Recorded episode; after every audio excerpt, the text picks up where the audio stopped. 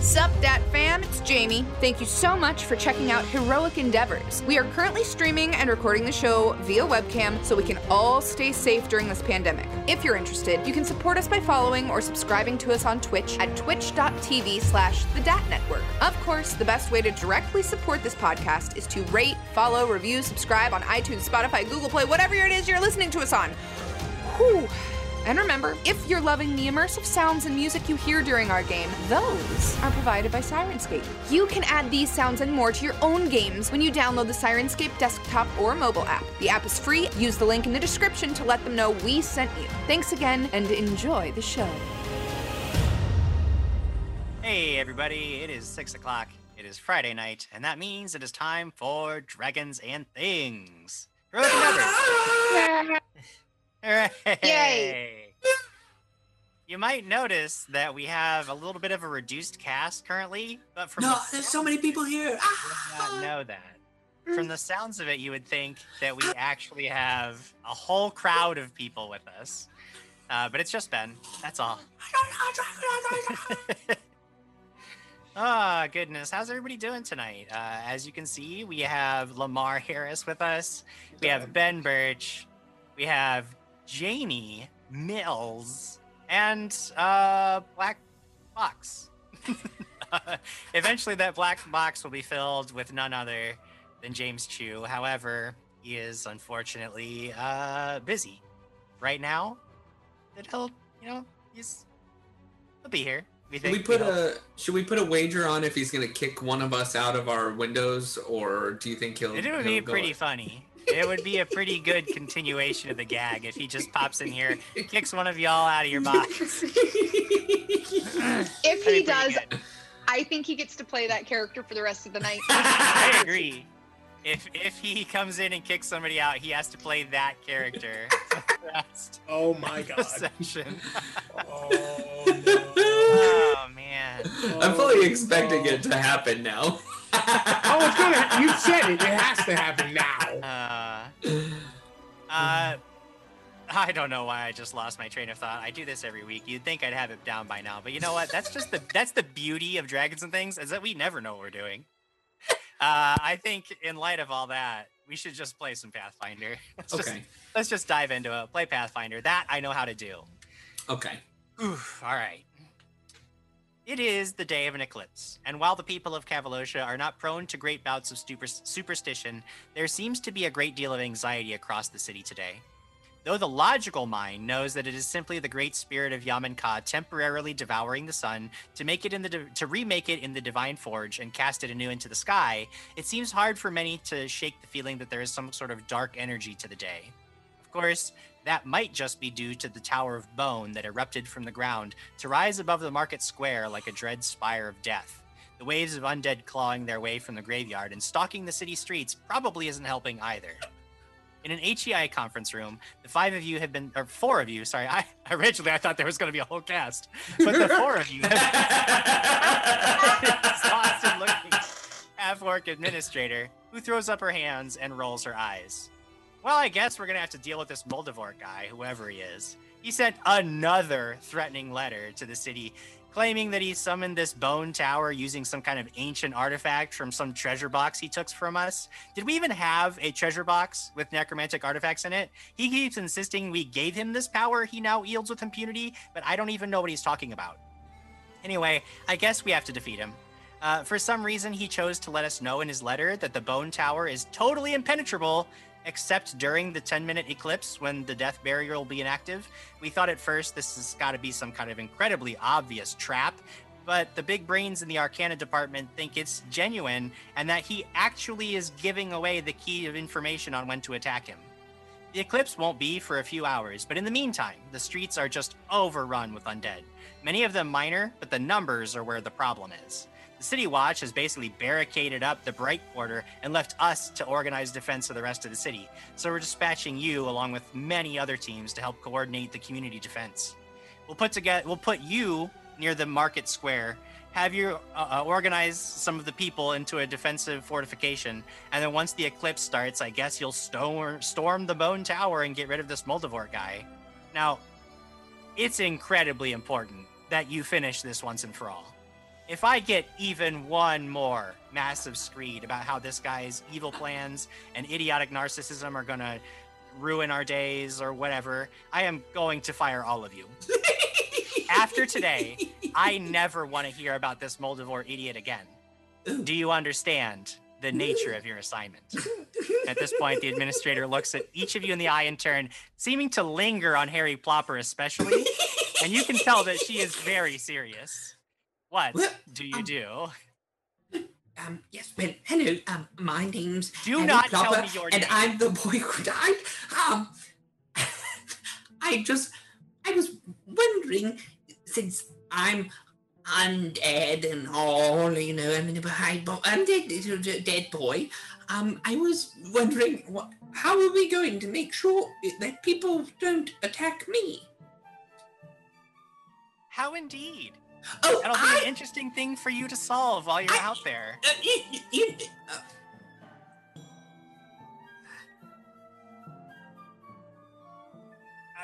You can just keep yes, uh, okay, well, But, my, but again, I cannot stress this enough. Do not tell me your name. um, my name's, and I'm the boy who died.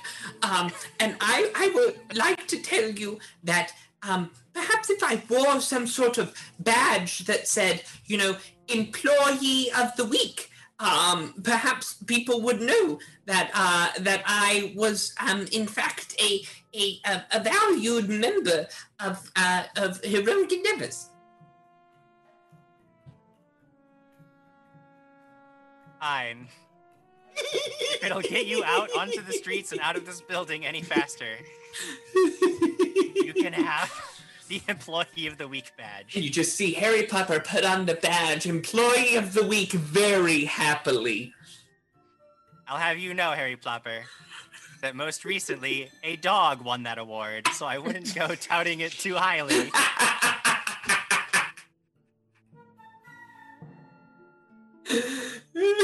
Oh, that's good.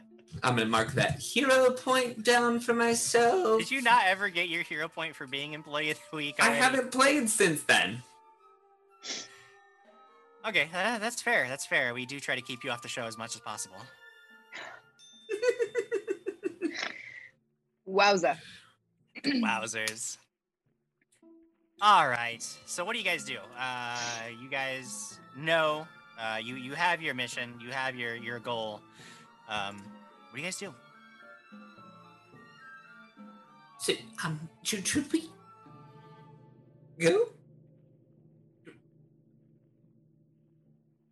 Yes, I, I think we should. Okay. Colin, are you ready? I mean, if it's not this, it'd be your dad. So at least this one's not like gonna kill us immediately. This is fine. Ready to go, Barry? fine, it's Barry. fine, Barry. Barry is very ready to go. Let's All right. go. All right. So you leave the HEI building, and as you make your way through the city streets, you see that most of the city is indeed in chaos. Um, and indeed, the closer you get to the crowded streets uh, towards Market Square, you note that the worst things to get, uh, the worst things tend to get. You spot license other licensees from across the agency fighting walking corpses, helping people evacuate to safer areas of the city, and tending wounded.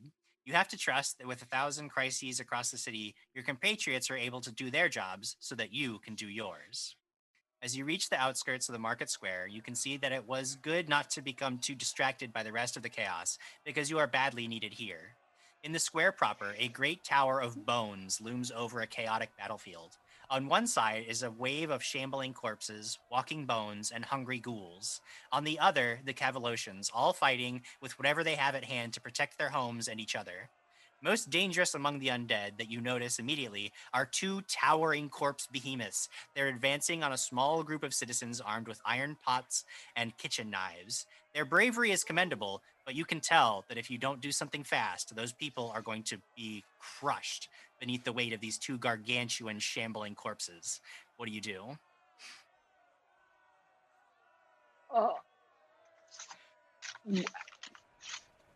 Well, how how far away are these behemoths? Uh, you've got about 80 feet of distance between you and these these two uh, behemoth zombies. It looks like they haven't noticed you yet, especially they're just lumbering towards this small cowering group that are like backing away slowly, but very clearly about to get just demolished. Okay, and we're not in combat quite yet. So Not currently, no. The, no, no enemies have noticed you yet. I'm going to cast enlarge on Barry. All right. Barry grows from his already moderate size to even larger. Yes. Um, I don't know who's supposed to call on you, Harry Plopper. Harry, what does it say it fast? oh yes, uh, well, my, my name's Harry Plopper, and I'm the boy who died. And maybe I could just speak with them, and and you know, I, they could talk, and we could say, "Oh, the, the Moldavort's a bad guy," and then we could all go, and we could have a zombie horde going with us into the tower, and then we could all kill Moldavort, and then I could die. Fanray, hearing this, uh, thinks that'll be a great distraction for me to get into a place to take a shot at them when this all goes poorly. right, Harry, you go ahead and do that. I'll catch you in the aftermath. So Uh, Fanray will try to stealth to a position to get a shot off. Excellent. Uh, So when it, when it comes to initiative, you'll roll stealth for initiative. That's when we'll handle that. Harry Plopper, uh, Kanshaka, you've already cast your spell. Harry Plopper, what do you do? Harry Plopper's gonna walk out into the middle of this madness and like try and step in between the two sides, and in Necril speak to the oncoming horde of undead. Uh, but first, he raises his hand, uh, and then he he realizes he's like, But probably nobody's ever going to talk to me that way. Uh, um, uh, hello, everyone. My name's Harry Popper, and I'm the boy who died. Maroon Devort has been there, uh, uh, bringing me back to life, just like all of you for so long. And I just wish to have a moment's peace. Now, don't. Isn't it true that don't you all wish to have a moment's peace as well and to rest peacefully in your graves? And perhaps if you wouldn't fight the people of Cavalosha, but instead turn your gaze upon Moldavort, and then we can bring down his oppressive establishment. So the uh, two gargantuan shambling zombies are like inch, uh, like feet away from this this group of like cowering individuals, and they suddenly like both stop with weapons raised, just fists raised, and turn towards this this shouting boy. Um, you can see that one of them looks like um, uh, just uh, almost uh, like maybe like a zombified giant but he has this like tattered wizard's pointed hat on and, and like and like ratty uh blood stained robes on um and one of his big ogreish eyeballs like dripping down uh, to hang against his cheek and he looks they they both look right down at harry plopper and begin advancing. And it would be a good idea to roll initiative at this point Cool, "So cool, should cool, I should I roll diplomacy as my initiative?" i'd allow it if that's what you want to do yes. I'm always trying to roll funny things for my initiative. So yes, diplomacy will be mine at a plus zero. What? uh, which is apparently a better situation than you had before. I guess so. what is No, your I just I just wanted to do it for fun. The Oh, game just a is fun, people. Ugh. Okay, it's fine. That's Oh. that's fine. I'm I, I'm all for it. All right, Kanshaka, what is thing? What do things look like for you? I rolled a one, making my start a 13. Thirteen. Maybe it was that rambling speech that just caught you so off guard that you were unable to react as quickly as normal. Uh, Harry Plopper, Uh, a wizardly nine. a wizardly nine, and Fanray. 26. Anyway, who has basically just like slunk away during all of this. Nobody even knows where she went. Maybe she just left altogether. But man, she put herself into a nice position. Nobody notices where she is. She's ready to do what she's got to do. Uh, you do get the drop on everybody. You see these two massive zombie brutes just making their way menacingly towards old Harry Plopper. They don't appear to have understood anything that he just rambled at them. Um, but then again, they also have like it's hard to get expressions and reactions from zombies, so maybe they are just going to join your side now. Who knows? But you do have the jump on them. You are hidden, uh, so these are flat-footed creatures. Uh, ev- basically, everybody is flat-footed to you, no matter who you choose to strike. Uh, what do you do? Fanray's going to take two shots at these things. You know, you mentioned the hanging eyeball, and that sounded really fun. So first, I'm going to try to hit that Oh, that nice. would be awesome. Uh, and we'll see where we go from there. Sure. With her short bow, that is an 18. An 18 will do it. Uh, this arrow comes out of nowhere, arcing and just uh, right into this creature's swinging eyeball. Yes. What kind of damage are we looking at? Ooh, okay. And with my sneak attack damage, that is eight points of damage. Eight points Ooh. of damage. This arrow just lodging. Oh, sorry, I lied. It is not eight. It is eleven because I have a deadly 11. D10. Nice. That's right. Uh, deadly is if you get a critical hit, though. Never mind. It is eight. You lied about your lie. Getting real, I am a rogue. real convoluted here. Uh, okay, that was the first shot. I gave you that you were gonna take two of them. Well, if the eyeball didn't explode, I'm gonna shoot at it. Oh no, the eyeball. Sorry, the eyeball pops. It's like just Oh. a gross mess of nothing now. Uh, that zombie is still very much animate, but you did pop the eyeball.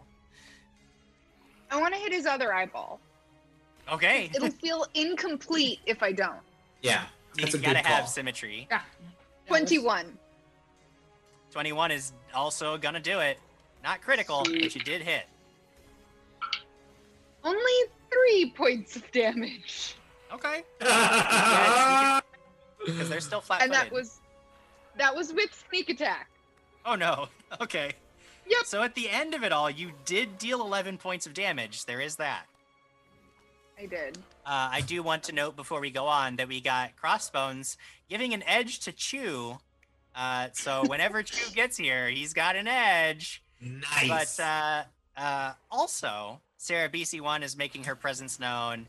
Mercy for the table, Edge and Sync for me, and of course, what would a game be without a random wild magic? There's I'm only three of us. it.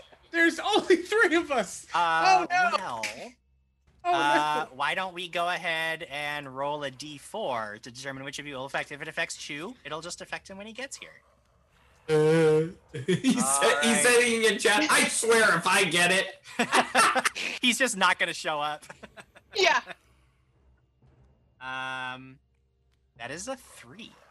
Oh, Jamie! That is a three for Jamie. I'm Jamie, excited about you this. got wild magic. Now, I would like you to roll a d4. D4. What That's a ID? three again.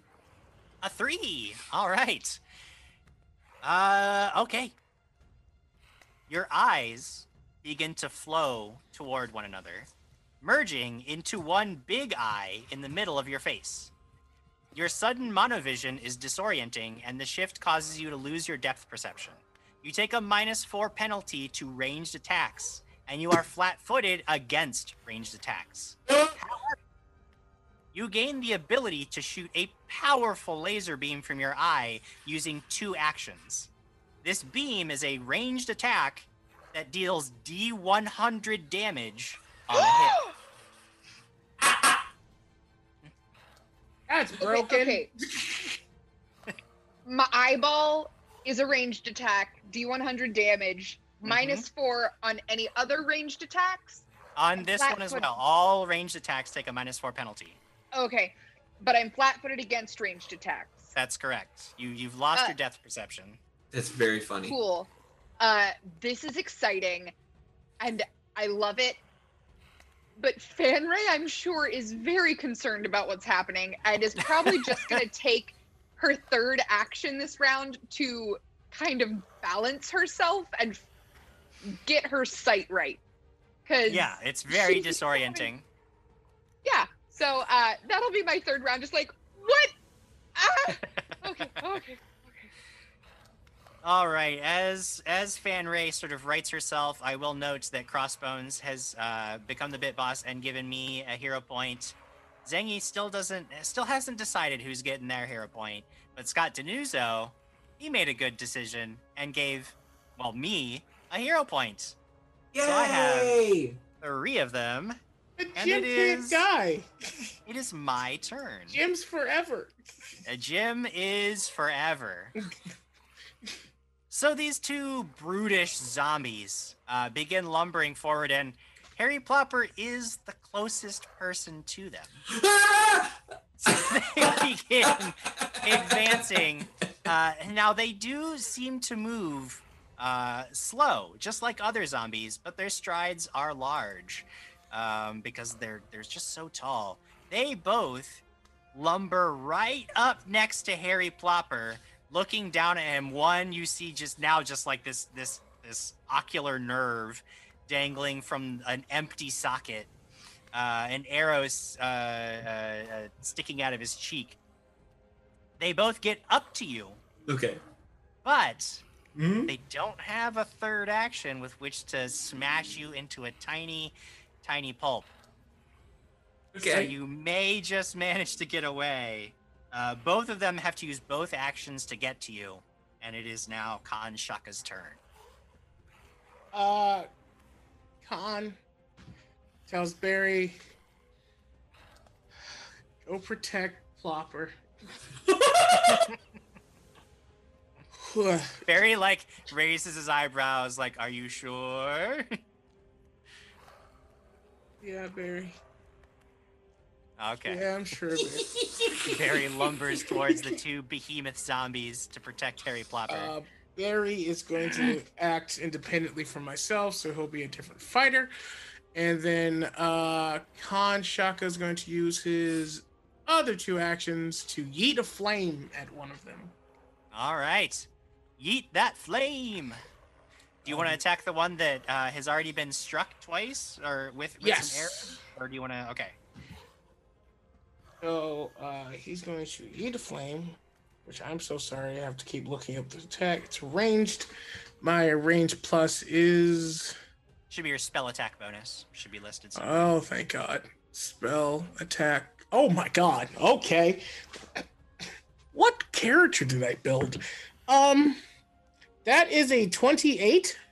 that is a critical hit. You Yeah. Uh, Nice. Make sure you check the spell and see if there are any extra effects for criticals because They will take a have- persistent damage. Nice. So hold on. So I do uh 2d4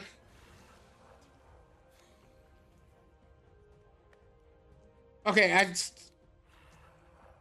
double the damage in a, a persistent 1d4. So they're going to take right now s- uh, 12 points of damage, and then they will constantly take two damages as persistent. What's the um? Is it a D4 persistent damage? It's a that what it 1d4 persistent, yeah. So so basically at the end of their turn, that you'll just get you'll just roll D4 at the end of every one of their turns. So you'll Ah. roll, That's awesome. yeah, it's it's That's pretty cool. enough. Yep. All right. So this zombie just gets blasted with fire, uh, and actually, like his his moldy, uh, blood-stained robes actually catch on fire. And Harry Plopper, you're not quite sure, but it almost seems like this big, like ogreish zombie looks down at himself, and you can almost hear this like, ugh, ugh, fire. uh, And that is the end of Kanshaka's turn. Uh, does Uh, Barry actually, uh, Barry, yeah, Barry has to use one action just to get to Harry Plopper, but since, uh, but then would get to make a strike if he if he's if he's right there. First strike is going to claw at this thing. That's a 23. Twenty three is a hit. Uh, claws are 2d6 plus 6 because he's a big boy. Uh, uh, 6 plus 2 is 8 plus 5 is 13. Oof, that's a vicious, just just tearing across this zombie's midsection with his claws. And then the third action would be minus what? My, uh, he only gets so um, animal companions have the minion trait, so they only get two actions every round when they act independently.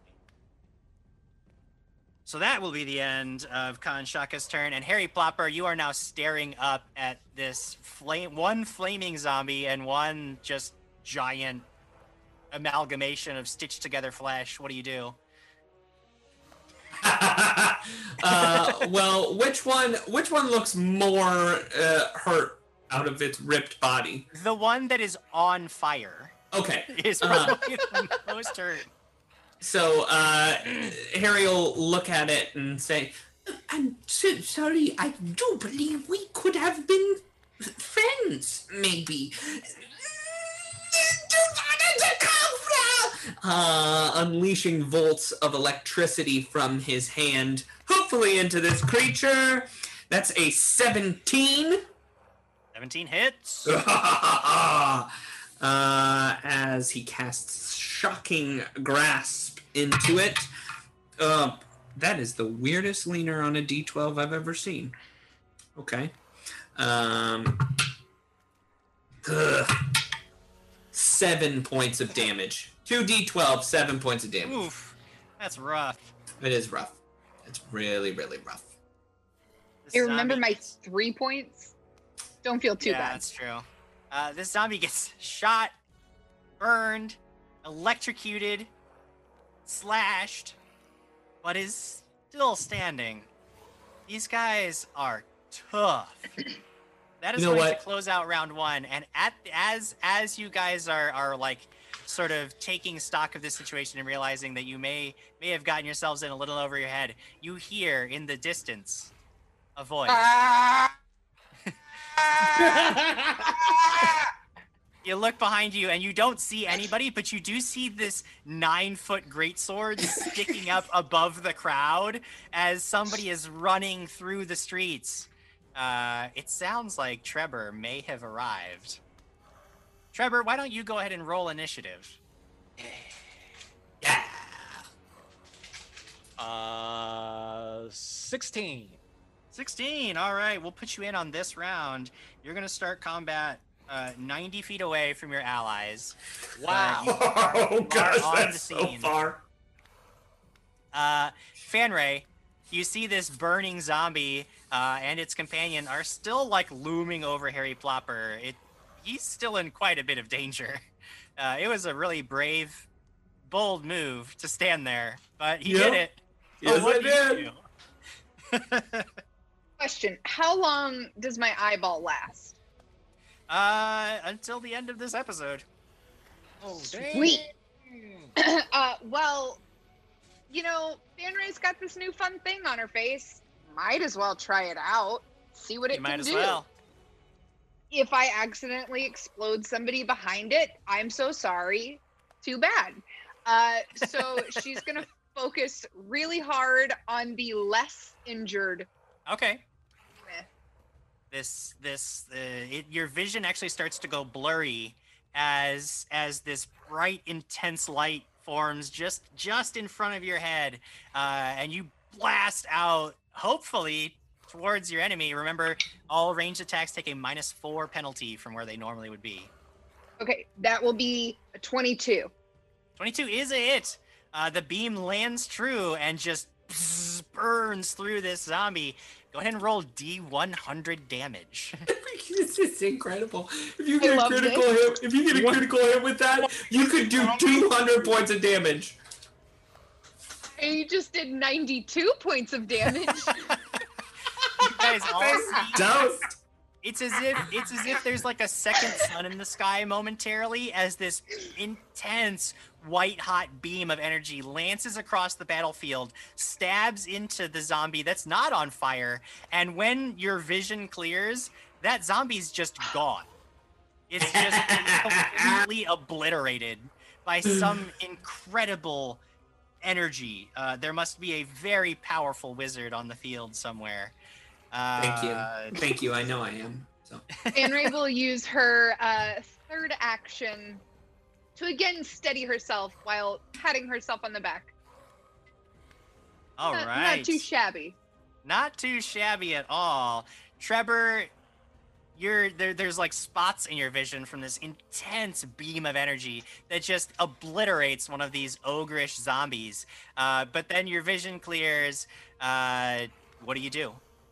Uh, so Trevor, with his 30 feet of movement per action, uses all three actions, but it but it goes like this. So you, he's he's yelling, he's going ah, and then you look back, and then you look at him, and he's still in the same spot, and he goes ah, and then you look back, and then you look at him, and he's still going ah, and then eventually he just shows up.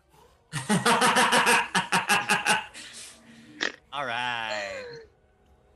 Uh, Trevor, since you just got here, I do want to note that uh, the real Gobshite has decided for some reason you deserve a hero point. Yes. So you've got you've got two hero points on the board now. Um, Oh Sarah my. BC1 uh, has become the bit boss and given Kanshaka a hero point. Hey, and Sarah. Same hero, the Yeah. the um the bit boss again, and has another um hero point that she's giving to. So Trevor, you are starting with three hero points Good God. rush into battle with your companions. Oh my God! Um, there's a tiny zombie next to the bigger zombies. You've got to kill it. Uh, the bigger zombie. It looks like it was about to smash down on Harry Plopper, but then this little gnome shows up, and for some reason, this zombie focuses in on the gnome and just yells. "I hate you!" And tries to obliterate Trevor Stone Rage with two powerful swings of its meaty fists. Uh-oh. Uh, the first one is going to hit armor class 26.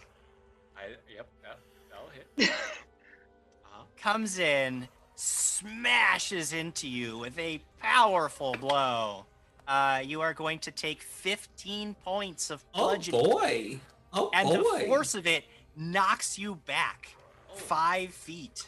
However, you still do appear to be within reach of this brutish zombie's fist as it lashes out at you again with a second strike, uh, hitting an armor class of only 12 this time. That will miss. It would miss, but I feel like I feel like this deserves a hero point. I'm gonna go ahead and re-roll the attack. And that one, with the re-roll, would hit an armor class of 21. Uh, yep, that, that hits. The fist comes in, slamming into you once, then again, twice. You take 10 more points of bludgeoning damage. You get knocked back another five feet. Uh, and this slow moving zombie does not appear to have it with the wherewithal to strike a third time. Though you get the impression with its newfound rage, it surely would if it could. That will take us now to Khan Shaka's turn. uh, Khan, who just saw the sun get released from someplace, and then a three foot man with a nine foot sword run into the field, has decided that leaving the forest might have been a poor decision for his life, and is going to continue to yeet these uh, fireballs at this thing from a safe distance. Before you yeet your fireballs, why don't you go ahead and roll the persistent fire damage that this zombie is taking? Because it was the end of its turn. It takes four. Four points of damage as it continues to burn, and I do need to make a DC 15 flat check to see whether the fire goes out or continues. On the die, that is a one, so it will continue to burn. Uh, as a famous R&B singer would say, "Let it burn." Let it burn. Uh, twenty-seven. Oh, that is another critical hit. Yes. I have a plus 10 to my spell casting. I don't know what I did with this character. Um, that is five, and double that, that'd be 10 points. And then does he. 10 points. And then No, he's already taking persistent damage, so he'll just continue to burn. But um, Um, but yeah, just take. the points. uh, Kong will stay where he is. He goes, "Go Barry," and so All right. uh, Barry will attack with his. Uh, he's gonna bite him first. All right. Uh, that's uh, ooh, that's probably gonna miss. That's a sixteen. 16. These things are slow. They're big and easy to hit. A 16's gonna do it. Oh Jesus! All right. Uh, so that is because he's enlarged. That is six plus two d8. Uh, minimum damage for eight points. All right. So Barry sinks his jaws into this rotting ankle and just rips this zombie to the ground. Uh, its skull smashes against the cobblestones of the street. You guys see uh, uh, rotting brain matter just leak out everywhere. Um, this this zombified ogre just like looks over at at Trevor with its one remaining eye, and it's just it, it mouths something. Harry Plopper, you're close enough to hear. Oh, hey. That is the end of both brutish zombies. You did it! Hooray! But Jim, I didn't get to kill Rog Rog a second time. I know. I know. It got taken away from you. Uh, at this point, you notice that uh, uh, most of the sort of chaotic melee that was going on around you has calmed a bit. It looks like the the Cavalosians have sort of pushed back this wave of the of the the undead.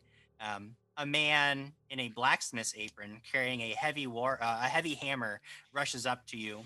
In other circumstances, you might think he was a murderer covered in bits of rotting flesh and bone and blood as he is, but at this point, he's just like everyone else on the street. So, oh, thank goodness you arrived when you did. We were having trouble as it was, but then when those big ones showed up, and I, re- I thought that was the end. I thought that was it. Uh, Wilson Wilson at your service. Are you guys here to to help? Yeah. Ah. I don't know who these two people. Oh, Kanchaka. Hey. Hi, Mr. Trevor. Yeah, I got a I got a note from the lady. Um yeah, we gotta we gotta go to Bone Tower because uh, Harry's uh, life daddy keeps causing trouble. who's Oh, hey, watch out for that bone tower. Don't go near it right now. There was one guy, he tried to go up in there. He got close, but there's some kind of like shimmery field or something. He walks right through it. His, uh, his flesh just melts away. And he's a skeleton. And then when he's a skeleton, he turns around and attacks everybody. So I, I wouldn't go near that bone tower. Oh If I- yeah, we're supposed to wait for some type of time. Yes. know. supposed to Oh, wait for in, my note, in my yeah, in my note it says the eclipse. The eclipse. Oh yeah, well, there's going to be a couple of hours to the eclipse, so uh, if you're waiting for that, uh, well, I mean, there's there's lots of things you could do to, to help us out. I mean, as you can see, things are kind of in disarray. We're kind of left to our own our own devices out here. Uh, you know, morale's real low. Uh, these people don't even really know how to fight. So if you have any tips on how to like, you know, recognize the strengths and weaknesses of these undead folk, that would really help. Uh, of course, we got lots of wounded that need help. Uh, we could always use help like building more bar. We're trying to barricade some of the streets and fortify some of the buildings. Uh, we're trying to find better defensive positions and corridors for evacuees. Uh, and then on top of that, we got we're running low on supplies. We need medicine and weapons and food and everything. So so anything you all can do to to help out would be a real a real a real real treat. How come this one's eaten? Is that a zombie there? Are we done? We I- gotta get him. Yeah. And Trevor And- and strikes this person down that he has not met before. I, Trevor, no. Oh, yeah. this one's with us. uh, as Fanray speaks, Count Chaka looks over to her and immediately starts to scream and point. Your face, your face. Oh my God, your face. The the the face. Your oh my. Yeah. It was Yes. Why? Why? Why? Why? Wait, what? What's wrong with her face? I've I I uh, I've only seen her with one eye. This is all I know. Oh, have you not met Lady? I believe this is Lady Fanray. She Yeah. used to be a pretty lady with two eyes. Now she is. She's all right. She's Oh. a lady with one eye. Kan Kanchaka, she's still a pretty lady. You just you can't say that to Oh, people. oh, oh, I'm sorry. No, Khan, pretty or not, I just blew up that behemoth. that was you Oh, my yes. god. the entire time. Have, were you able to do that when we were stuck in so many places? Uh, n- no. Why why is this guy raising his hand? Uh, just uh, just call acknowledge on him and you'll Yeah. find out. Ah, Oh. you child who should not be a part of the group. Yes, uh, hello. My name's Eric Plopper, and I'm the boy Ah. who died. Uh-huh. And I am, am heroic, one of Heroic Endeavor's employees of the week. If you can see my badge over here, so that's how you'll be able to tell me, separate from the other zombies that are, are walking around. And um, and wait, Mr. Wilson, Wilson. Oh, I'm sorry. I'm very sorry. Uh yeah, still the child. Oh no, I'm In very, the I'm very sorry. I wasn't talking to you. I was talking to. I was asking Oh, for Mr. well, Wilson. just so you know, they gave a dog that badge, so don't feel special. Yeah, yeah, yeah. Okay, Harry Plopper, what uh, what I gotta do for you? Oh, yes, well, um, my name's Eric Plopper, and I'm the boy who died. Um, and I was just wondering if um if eating and clearing the streets of all dead undead would be very helpful for you, because that is something that I think I can accomplish. I I don't I don't see how. uh uh, no, that one wasn't a, that wasn't a zombie. That was old Teddy. You uh, he was a baker. You, I, you should probably stop eating him right away. Um, uh, yeah. See some of the some of the people over here. See, we're uh, we've suffered some casualties, and uh, you appear to be just chewing on one of their ankles there. Uh, so that I I would uh, I would actually refrain from doing that if at all possible. People are going to get the wrong idea, and they're going to smash your head in. H- How about that one? Uh, yeah, sure, okay, that one Okay. over there. But Uh, yeah, but this those corpses are all rotten corpses. So if you're one of those undead that gets health back from eating recently dead people things, then those wouldn't count because uh, those corpses have been dead for a long time. Uh, just stay animated- very delicious. Hey, that's kind hey. of that's kind of gross. Uh, it's a really a wonder uh, they let you into heroic endeavors and they don't kick you out and, and never let low you on go on any resources. adventures. hey, hey, friend, friend Ray. Uh, yeah, that's that's your name, right? Uh, yes. Con Conchaka, can we just can we just walk over here and have a small little huddle, uh, real fast, away from uh that thing? Harry, do enjoy that delicious zombie. Uh, and Fanray will follow Trevor over away. I will once- follow suit, but not like take his eyes off Harry because this is unsettling. So are you sure I can't kill him? Um, so Not yet. well, here's the problem. When I first met Harry Plopper, uh, he went down and what kind of had a uh, he went down, and then I Uh-huh. burned his body uh, from head to toe with flash. ah, and then yeah. the next time he was just like walking around HEI, and so, um, you you c- no, at, at the, it's it's it's one of those things where it's like you can try, but it doesn't. It's part of you forever, like Have- so many things in life. Have Have you tried splitting him in half? I mean, look at him over I've there. literally He's set him eating on. an ankle. I know, but he's Says still he's- sentient. He says he's died 49 times, and this Moldavort always brings him back. Oh, I had to deal. Conchaka, we dealt with Moldavort with uh, like, oops, he almost died. Yep, yep, yep, yep. I I was I was there. Oopsie fell from a great height and bounced a few feet off the ground. And have you seen him since he's still alive? I hope. yeah, he yeah, is. he's okay. He's okay, okay. good. Okay, good. Uh, anyway, um, So we no, just he's actually a pretty powerful wizard too. So he can't get to anything within four or five days of combat, Uh-huh. but once he's there, it's very effective. O- okay, uh, Kanchaka, I'm gonna I'm gonna trust you. Um, good to meet you. My name is Trevor Stone Rage. Uh, sorry I'm late. I was dealing with my adopted son Dewall. Uh, he was punching holes into our wall again. So, yeah. So, anything to get away from him and have the wife deal with him for a while. Well, it looks like, yeah, very special. Anyway, it looks like Mister uh, uh, uh, WW uh, one uh, needs tells us that we need to help a whole bunch of people. There's like all these people screaming around us. I don't know if we've noticed. So we Uh, need to yeah, get but, uh, supplies and uh, hailing, and then maybe you know get the get the people like to safety or something. Jim, what has happened to the prison? Uh, you're not quite certain. You know that very likely, uh, the prison is actually probably okay eh, because it's a fortified structure that is actually maintained by a staff of of Cavalosian Guard.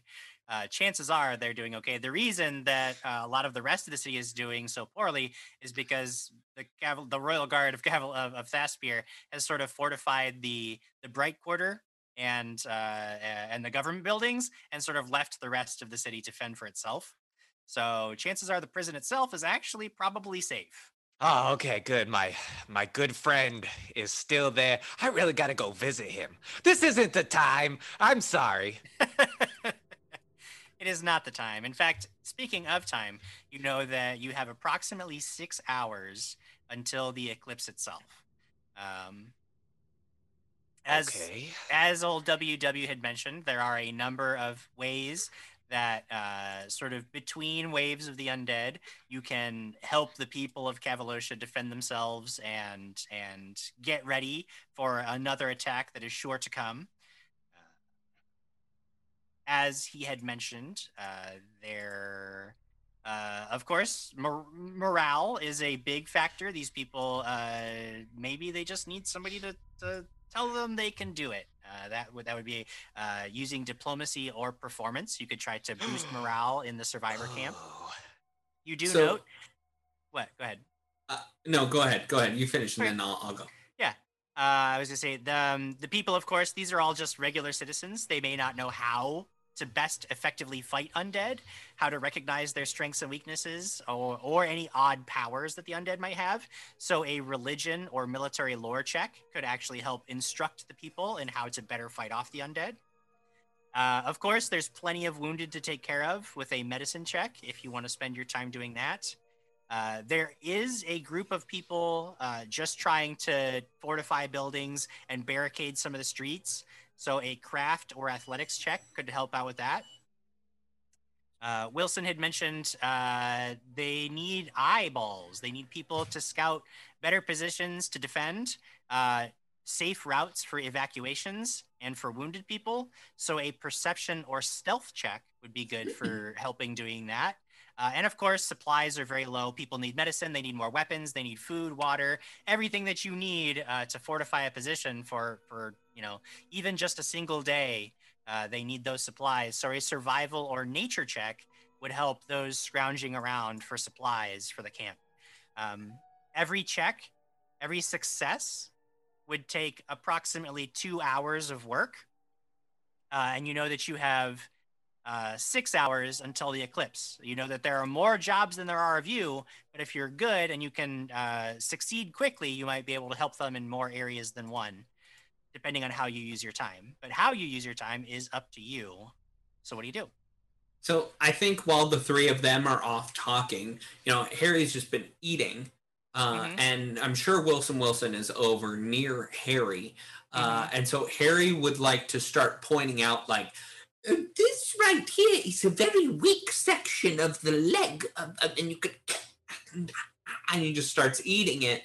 Uh, but would like to use that as a way to um to to help the people kind of figure out where the weak points are on these zombified corpses Okay.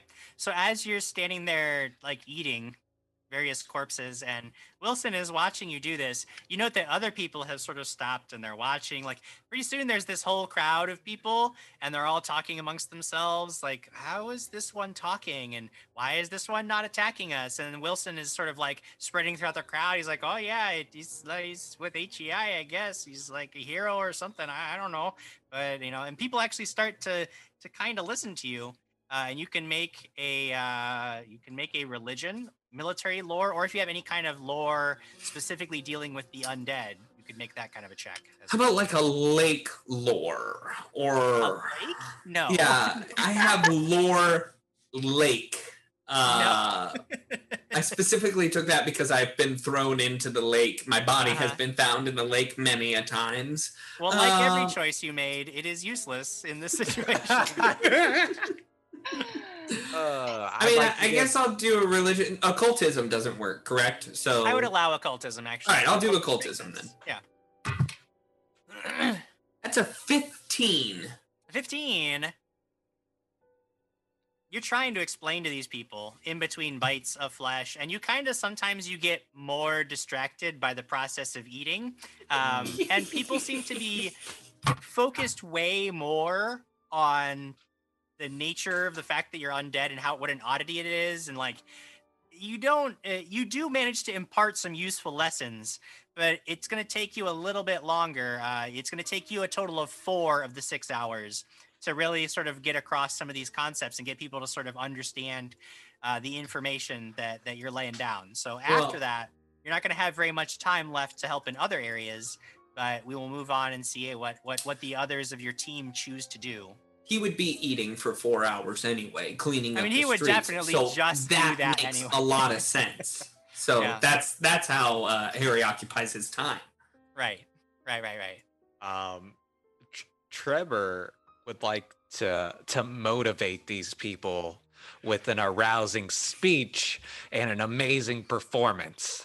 okay uh so i take it you're going to use your performance check Yes, because I haven't been able to use it for anything else, and Gla- Lore Gladiator is somehow more useless than Lore Lakes. no they're equally useless don't get it twisted Oh, okay. You never know when lake lore is really gonna pop up, though. I never mean, i'll tell you good right old-fashioned never, lake never lore. Um, that is a 19. a 19 uh all right so you start even though you didn't really participate in the battle per se um you sure make it seem like you with your nine foot greatsword single-handedly defeated the two zombie brutes and you noted like you keep noting to the people like with with now the real heroes have arrived and so so they should you know rally to your cause. And and again you you've managed to actually convince most of them. Somehow like the the group memory of the event event seems to have less and less to do with this beam of energy and way more to do with this great sword that you're carrying around. Some people actually start to sort of believe that your your blade shot the beam that destroyed the zombie like you start to just convince people that you Everyone, did all of them I will be honest with you. Some of you will die, but I will protect the rest with my amazing magic shooting laser great sword. And when we win this day, I will kill the little one. and everybody cheers when you say that. They seem to be very eager to see the little one die. Um, it, it after basically doing this around the camp and like going to different pockets of survivors and and sort of rallying all of them. You see that everybody seems to be in really good spirits and they seem to be like ready to to to to fight the next wave of zombies and undead that, that are surely on their way um, and it only takes you two hours. Uh, people are people are on your side, so you still have plenty of time if you want to help in any other part of this uh, of the camp. Fanray, uh, as Trevor is running around just shouting about somehow he single-handedly destroyed the two zombie brutes. Um, very clearly not what happened, but it does seem to be helping people rally behind uh, the cause and, and lift their spirits. So maybe maybe you just let that one go.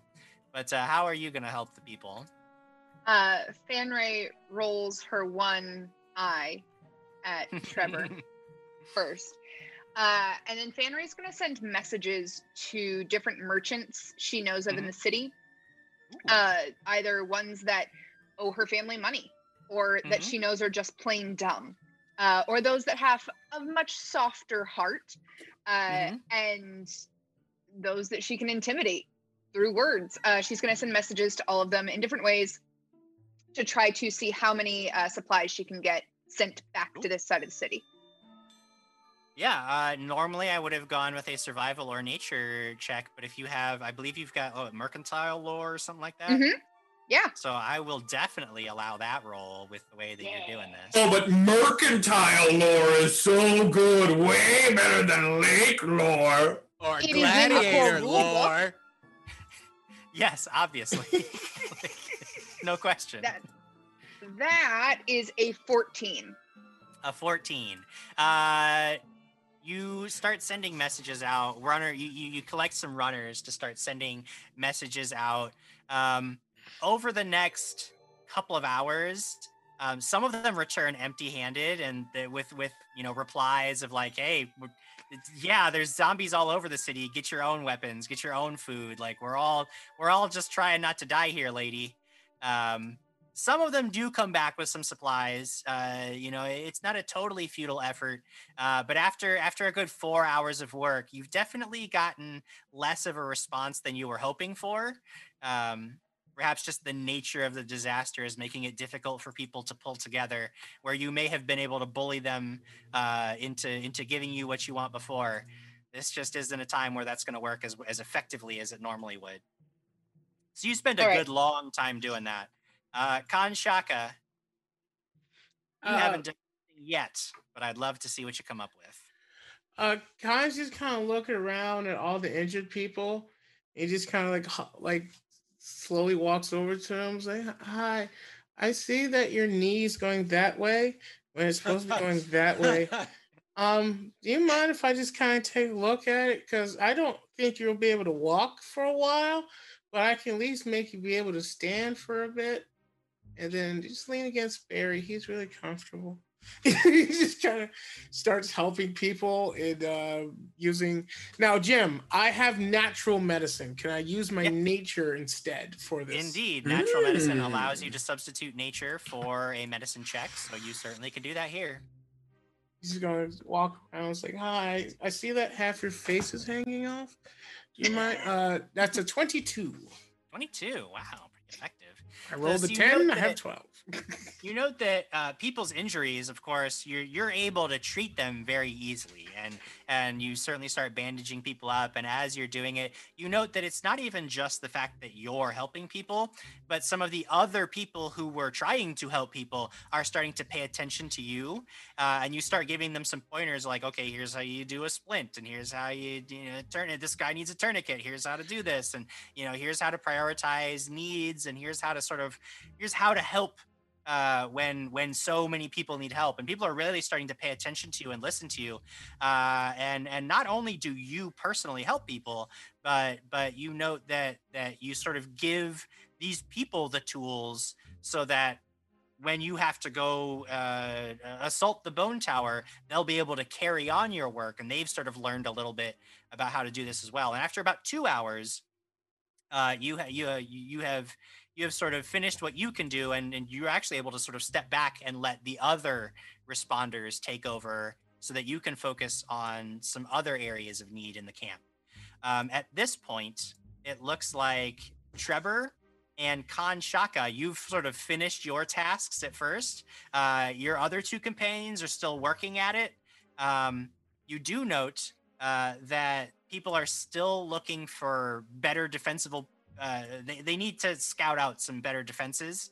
Um, and there are people still hastily trying to like build barricades um, and and like dig little trenches and stuff so that the next time uh, the undead attack they actually have some fortified positions to fall back to.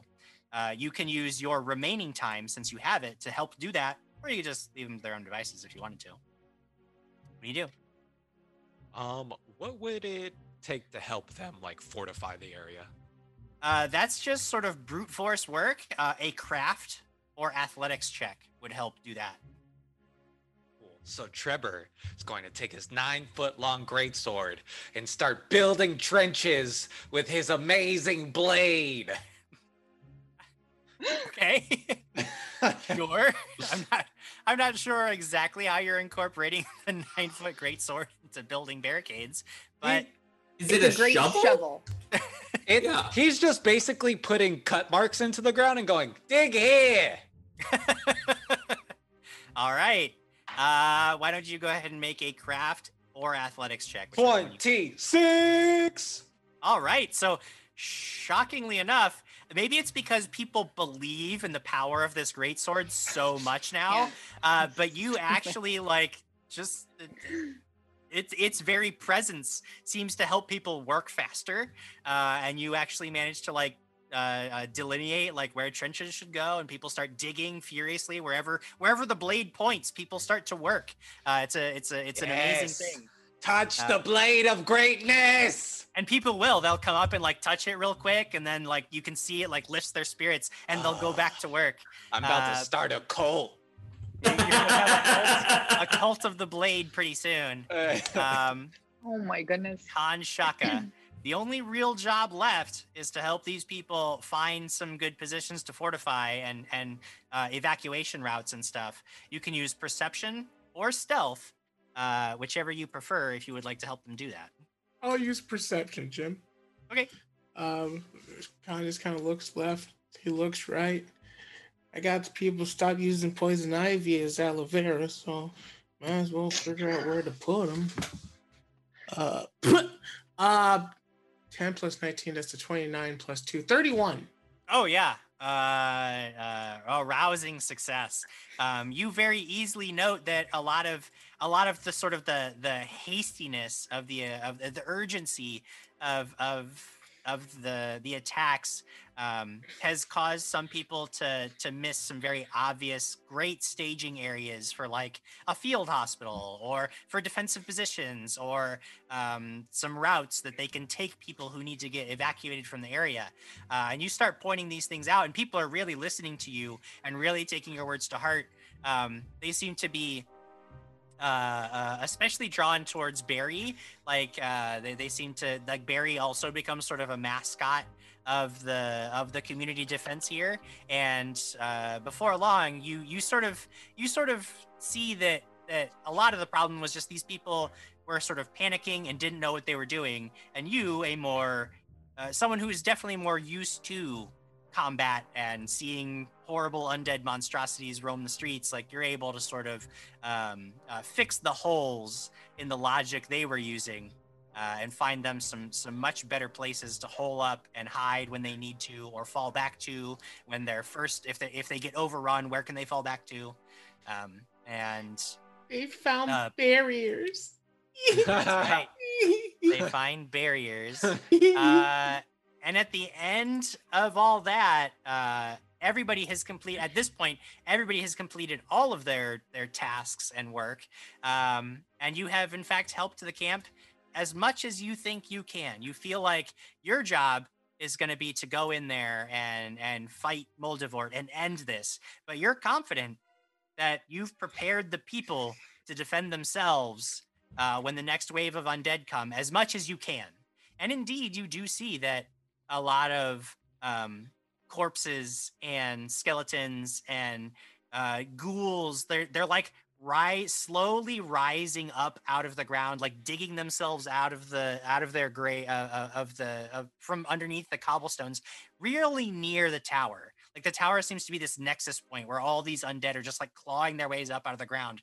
Um, and you can't really do much about them because again there's that shimmering barrier that you've been told if you go near will just melt the flesh directly from your bones turning you into one of these monstrosities Now, some of us Um, don't have flesh, hey, Jim Jim. Hey, Harry Ploppa, yeah flesh it's just you rotting. wanna you wanna go next to the tower real fast?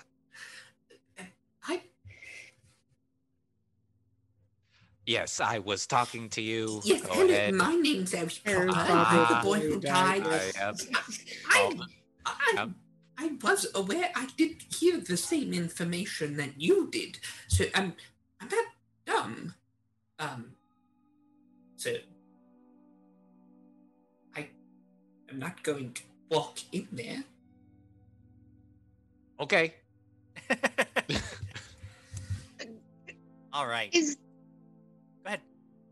is there any of you who might be able to figure anything out about this field of power that's blocking us from the tower? I are we just going to assume everything about it? What, Harry? Yes, well, my I name's already Harry said your Dobber, name. and I'm the boy I who died, and your I, name. I have very, I'm very well studied, so perhaps I could um, figure something out. Um, and Jim Jim, can I figure something out? All Arcana, Yeah, Arcana will do it for you. If you want. probably not. Uh, that's a thirteen rolled a four. So you're not sure. You know that this is a uh, some kind of very powerful aura. Um, it's almost, I mean, anybody could look at it and guess that there's probably a lot of necromancy at work here. I mean, there's there's literally undead being uh, being created before your very eyes. If this barrier just melts flesh and turns you into a skeleton, then yeah, it's it's probably a powerful aura of necromancy. Um, it is very likely drawing power from some kind of internal source. Uh, it is probably some kind of innate defense mechanism of the bone tower itself. But aside from that, you, you have no idea. Like, never seen anything like this. Uh, I will allow a, a perception or society check from anybody who wants to Ooh, sort of. I will do perception. Oh, I finally messed up. I rolled a two for 14. I got a natural one for a nine. Nice. that's a Society is 15. that's a dirty twenty for society. A dirty 20. Harry Plopper, you can't really tell a whole lot about the barrier itself. But you do note, as you're looking at the shape of the tower, and sort of, you can actually pick out some patterns in like the bones. And you note that you've seen certain patterns before when you were exploring the tombs beneath Fanray's old home. This is very likely has some deep connection to House Horvath. Mhm, You mhm. recall that you were told that that apparently um, all of this power came from from some box, and you recall that you had lost the box to Moldavort. Perhaps the necrosphere that doomed Oopsie was not the only treasure inside that box, and this may be some some lingering consequences of that fateful journey beneath the old Horvath grounds. Oh, how fun. Uh, Harry will relay this information to the rest of the party. Uh, Trevor is surrounded by people going, touch the sword of awesomeness. and everyone's chanting, like, the sword of awesomeness. huh? Um, You saying something, Harry? Yeah, only the very important things. So don't worry. Uh, there okay. mi- Uh, there might be some more magical stuff that we found in Fanray's uh, childhood home. Yeah, I don't know a lot about her, so She's the daughter of a of a. I'll call him a merchant. Daughter of a merchant who Yes. dabbles Uh-huh. in nefarious things. But after oh, I was going to say he dabbled in idiocy, but that's that's all right. oh, he's Oh. a smuggler. Sometimes. Interesting. He's more of just a bad guy. In, in but like not a bad guy. It more like a a a, a, a like a a bee a, a, a minion bad guy, Uh, like a semi bad guy, like a bad guy who does things but uh, isn't really like the big bad guy. Like a, like a henchman. No, higher than that, I would say. Okay, uh, below the boss, but uh, above a henchman. Got it. Got it. He, he was legally able. To, well, I don't know if it was legally, but he came to us for help more than once, and we didn't destroy him immediately. And Fanray still puts up with his crap, so he can't be that worse of a dad. So he's more of like Mm. just an idiot. Okay. He's more a bad guy in the sense that he's bad at things and he is a guy. I have asked if I could outright kill him a few times. Don't worry, it's not all love and happiness in our family. Um, so my father bought a house that Uh huh. was at some point in the past owned by House Horvath. Uh-huh. Apparently, they worshipped Iridul, the Iron Ty- Tyrant. Uh, Uh-huh. They had an altar and a book and a gauntlet down there. I think I still have that gauntlet. Uh, did very bad things. Um, Uh huh. and then we had a magic chest. And then Moldavort had the magic chest. Uh-huh. And then this appeared. Yes, but what I'm saying is that Fanray's father seemed to have more knowledge about the situation, about the things. He he hasn't done a very good job of doing the things that he knows about, but he he does seem to have a very plan. He, he has a plan for, for something as he did purchase this property for a reason and he did want the box for a reason so um, that would suggest to me that M- maybe Fanray's father is also some sort of necromancer. maybe he's the one that's bringing me back to life. Maybe it's not Eh. Voldemort. Maybe it's not Voldemort whatsoever. Are you are you talking to us or yourself? I'm talking to myself now. Okay. Okay. I think just- Fanray's dad was Right. just going to sell it. He doesn't seem like the person with enough knowledge to even know how to like read a book all the way through. Although it's funny you say that because he uh, he he sent those was it him yes he sent the little wormy things uh into the books to grab the information out of it what were those things called Oh yeah, that thing in the library. proteans yeah Yeah. uh, in the annals of the house horvath so i don't know if he's involved that much but Wait, did he do that or did he hire someone to do that? Uh, as you recall, Oh, he had donated. actually- the annals. Hmm. he he basically had a deal where he he got a hold of these books, but he could not translate them. So he made a deal with a creature known as an Akazendri. The Akazendri could translate the books for him, and in return, all he had to do was donate that book to a place where that creature could then wreak havoc in the way that it likes to do. He's more of an outsourcer, a reseller of havoc. Okay. It's like the head of Hydra. That's what I think he's like. If my father ends up being actually really smart, not just a stupid rich fop, I'm gonna be so upset and with you, Jim. Wow. Wow. That was a hard one. Yeah. Um, Uh, so Mr. Plopper, I Ah. can't believe I'm asking you this question. Do we continue to wait? Because we have like two more hours according to the time that I kept with the last things we did. We have like two more hours before the eclipse. And then I guess we just dive in. If you, Yep. Mr. Plopper, if you tell us your entire name and backstory before you answer, I'm gonna let Barry play with your foot.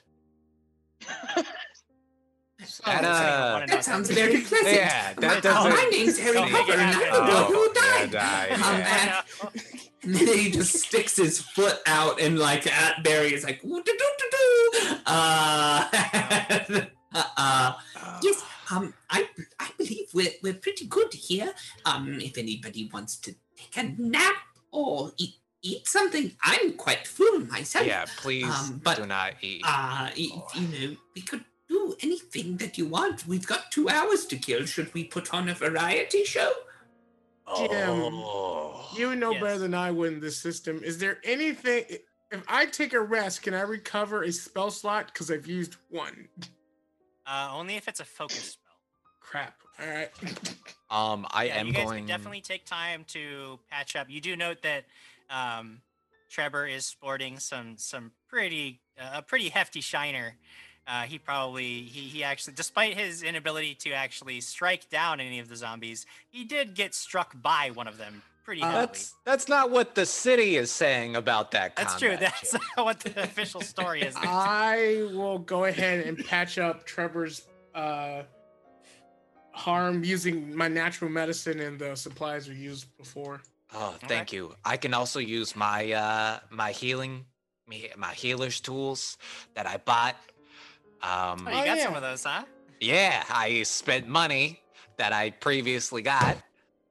So, uh, using natural medicine and wasting a natural 20, that was a roll of a 32, Jim. How will Uh, Trevor well, it's feel not now? quite a waste because with a critical success on medicine, you you heal four d8 instead Oh, of just two d8 hit points. So that is not a waste at all. Oh. Natural 20. I don't. I mean, I'm glad you're healed, but He Uh, doesn't do care I that roll much. yeah, roll it? you, You roll you it. roll it. You We're all just staring at you. uh, that's four. Uh-huh. uh, six, six, six, 12 plus four, 16.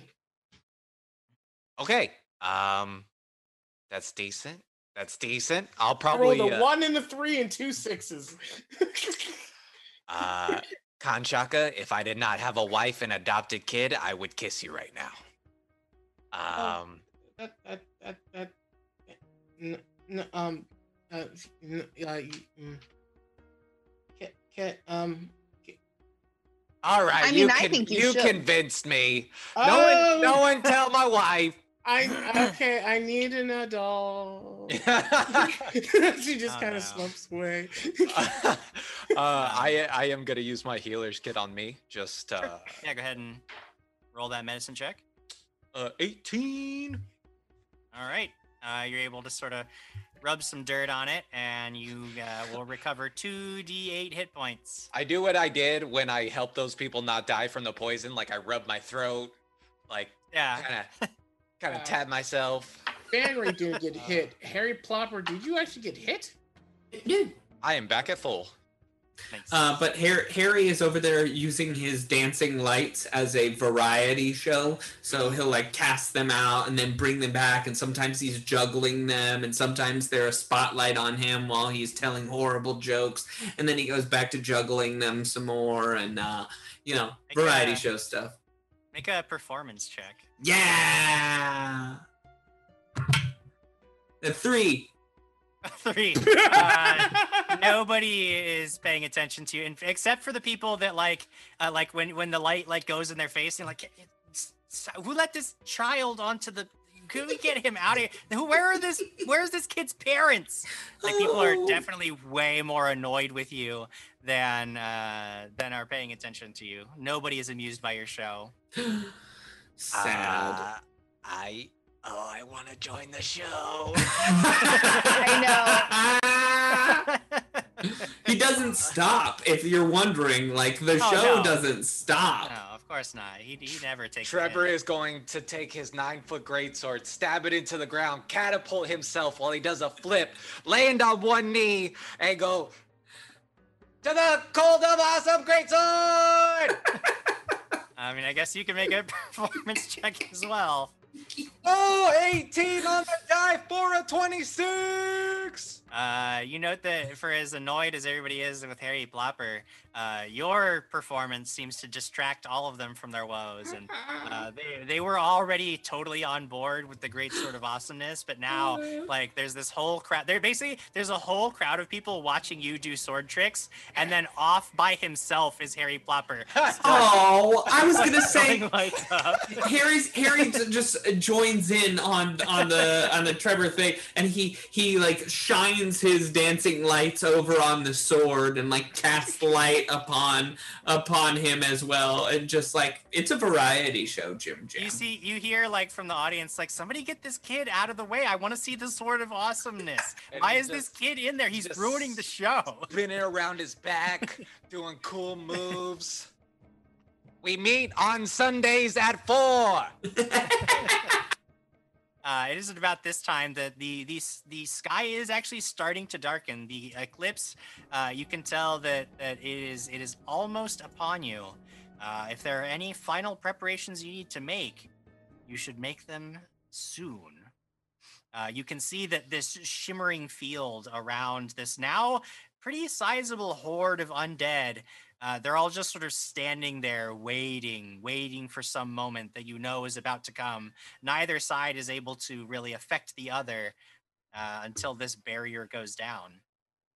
So, if you have any final preparations, what are they? If not, you just wait it out until it's time. Um, What's in front of the tower, Jim Jam? Uh, mostly ruined market stalls. Uh, there's a whole bunch of there's there's bodies. There's um, you know broken cobblestone streets. It looks like the tower literally erupted from the ground, throwing like debris and chunks of of street and road everywhere, uh, tearing through some of the, the the tents and pavilions that once housed you know uh, various wares and stuff from the from the market goers. And how much time do we have? Can what? Here's what uh, Harry would like to do: take some of that like rubble and those carts, uh, and create like a funnel uh, with them, Mhm. leaving a small gap that maybe, uh, maybe like a, a undead would not notice, a mindless undead would not notice, uh, but we would know where it is. And then with those carts and broken down things, light it all on fire. Well, uh, you probably don't have enough time for that. Uh, in Okay. fact, all the all of the fortification work was stuff that was done during during that whole uh, you know help the help the survivors out thing. Uh, you do note that they have actually created some pretty good fortifications with like little funnels and maze mazes of of uh, barriers that that should actually, especially for some of the more mindless undead, create quite an obstacle course for them to get through, so that they'll be way more manageable. Is there Um, any, a lot uh, of that it- work has already been done. is there any like um is is there any way to like get some alcohol that we would be very very flammable and like put a barrel of it in a place Uh, yeah. I mean, if they they've actually even said like they have like tar barrels, and they would certainly be uh, if you have a specific use for one, they would lend it to your cause. Yeah. yeah so uh, i would like to borrow it and set it up Alright. in a perfect place that it we could throw a, f- a flaming ball of fire at it and it would I like how you said that. I just can I I just want to put it in the perfect place. yeah the perfect I, place I find I find the perfect place to do exactly what I want and put it Yeah. there. Yeah, right in between all the wiggling areas where they said, you know, I want to put it right there where it's going to seem like a lot of people have to wiggle and then. Yeah, gotcha. Uh, you put it in the wiggly spot. Uh, Yeah. Where it can go. The perfect wiggly spot where it goes. Yep. Gotcha. Understood. Uh, yeah, sure. They they they seem to be amiable to doing that. Uh, they let you take one of the barrel. This is just basically this big barrel of tar that you set up right where you feel will uh, make the biggest pow. Um, at this point, you know that you have just a few minutes left. If there's anything else anybody wants to do before the the sun shall be eclipsed.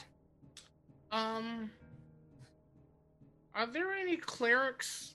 And then, are there any bottles of water? Uh, there are indeed a few uh, people, and they've already taken the initiative to do probably what you're about to suggest. Uh, part of sort of the defenses uh, being built over the last few hours has been anybody anybody with the ability to bless water has certainly taken the time to do that. Uh, Trevor Harry, is going I- to. Oh, sorry, sorry, Lamar. Go back. I uh, I'm gonna go up to. her, I was like, do you mind if I grab like four of these? We're about to go into the problem. Sure, you have you again. You guys have helped the camp enough that they're willing to sort of uh, give up some of their supplies to you. You can go ahead and put um, like two bottles of holy water in your inventory. Take two because Those are big I- bottles too. They're No, like I thought- regular sized bottles. Four so liter, bad. four liter bottles. They I don't know how they got them. You get a super soaker, like the, the, the max super soaker with the two Oh. the tanks. thing of- on the back. holy water on your back. the whole thing Like a was on your back. When you filled that thing up as a kid, it made you topple over. All right, that thing was heavy. It was a foolish. You had toy. the backpack super soaker. You Oh lucky yeah, man. Some of us weren't rich.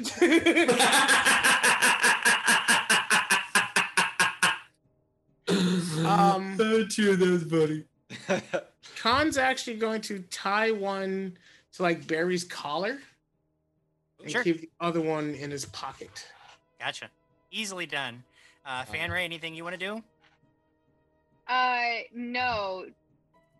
During the variety show, I think Fanray's just sulking in a corner, just waiting. Just waiting. All right, no problem. At this Uh, point, uh, the Okay. the sun actually Okay. does begin to to blot out. Uh, you guys uh, know well cool. enough not to look directly at the eclipse, but uh, you Oh. can see the, the, the sky darkens. The whole world sort of gets that weird twilight haze in the middle of the day that happens.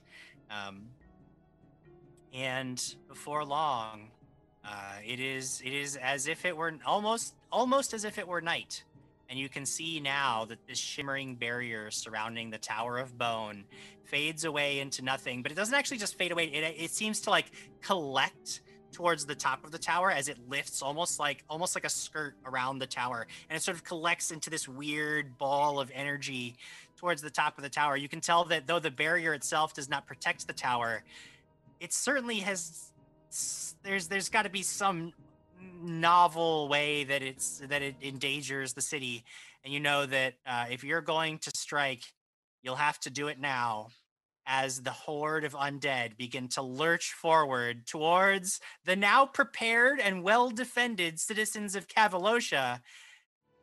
What Hmm. do ya do? Trevor takes off. Trevor takes off. Trevor goes rushing towards the tower, nine foot great sword of awesomeness in hand. I gotta, I gotta prove to these people why they're worshiping me slash the sword. Uh, Harry, sham- Harry shambles after him. Mm-hmm. Uh, Fanray rolls her eye and continues. Or one eye. And Just the continue. one. Khan just walks calmly. walking calmly uh, as you guys advance through the shambling horde of the undead. Uh, arrows whistle around you through the air. Uh, alchemist fire splatters on the ground, burning skeletons and zombies alike as the people, uh, fortified and well stocked and supplied, thanks to your efforts, are able to fight and create sort of a little corridor for you to get to the tower itself. Um, now, I do know that somebody had set up a tar barrel in the perfect spot in the wiggly. In the perfect, perfect spot in the wiggles. As you are getting close to the tower, you do note that the barricades that are being sort of overrun by the undead, there is a whole clump of skeletons and zombies like climbing over these barricades where this this tar barrel sits. Uh, uh, so so Harry will just pull up the flame within his hand, and he'll look over at Khan, uh, and say,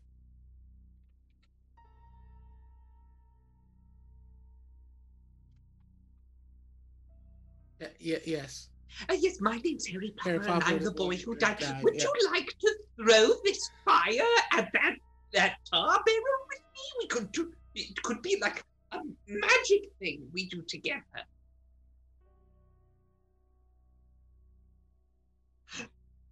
I do like fire. Yeet. All right. You both yeet flames at this tar barrel. Go ahead and make a make a spell attack, both of you. "Yay!" Twenty-four. Twenty-nine. Hey! Oh. Uh, both of you wait for the perfect moment. There's an opening in in in this this horde of undead. Uh, you see the barrel. You both throw it exactly the same time. The two flaming bolts like spiral together and strike the barrel as one, and it explodes. I will have each of you roll five d6. Oh! Total will be the amount of explosive damage you deal zombies around. Six. 10, 16. I don't know why I thought I was gonna roll some of those 21. 5d6. Uh, twenty-two. All right. So this, I mean, the, it explodes and and and chunks of zombie, chunks of ghoul go flying everywhere, raining down flaming bits of rotting flesh, and you hear from the crowd, "Did you see that? The sword of awesomeness caused that explosion." Hooray! Yeah! Hooray! Everybody is shouting, "The sword! The sword!" Uh, as you rush into the bone tower, leaving the people to fight for themselves, but knowing that you've done as best you can for them. They're bolstered by the sword, Jim. Bolstered by the sword. awesome. They're bolstered by the sword. Uh, you enter this tower of bone, uh, and you find yourself in a room made of and decorated with more bones. There is hmm. a fountain of bone that stands in the center of the room, blood flowing over a stone spire into a crimson pool on the floor. There is sort of a light chiming sound, and a voice rings out through the air. So, you figured out how to bypass the flesh melting barrier, did you, heroes? Will that be your undoing? For this Tower of Bone is my domain, and you will find out how you will never find out how to get the three keys that open the door to my sanctum. Never! Uh, who who is your interior decorator? Cause, cause this is real tacky, buddy. You're talking about it's very threatening. Look at the blood. Yeah. That's certainly disturbing, isn't it? No. Oh, Moldavort, no, no, no. He knows not what he speaks of. It's very intimidating. And You're doing a wonderful job. Yes, Wait, yes, I you- am.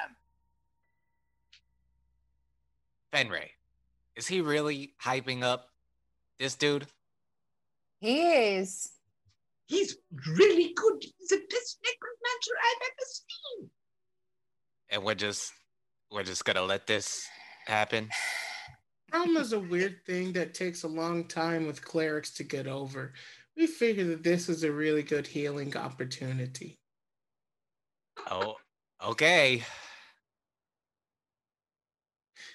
Uh, Khan's actually looking around for where a key could be. Absolutely. Uh, you're looking around. You do note that aside, I mean, it's a fairly sparse room. Uh, there's the fountain of blood.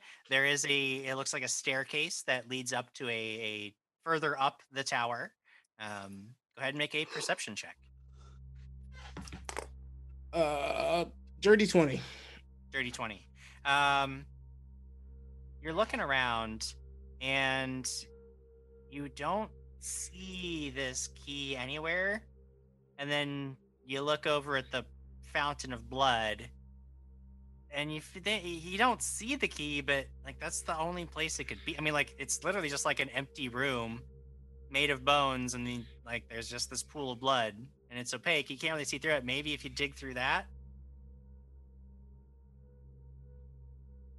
I look at I look at Barry. I look at the blood. And I look at Harry Plopper. And I point at the blood. Yes, yes, yes. Harry just starts wading into the nope, blood. nope. Fanray grabs him by the robe, the back of the robe, and yanks him out. Oh, Harry, how do you heal?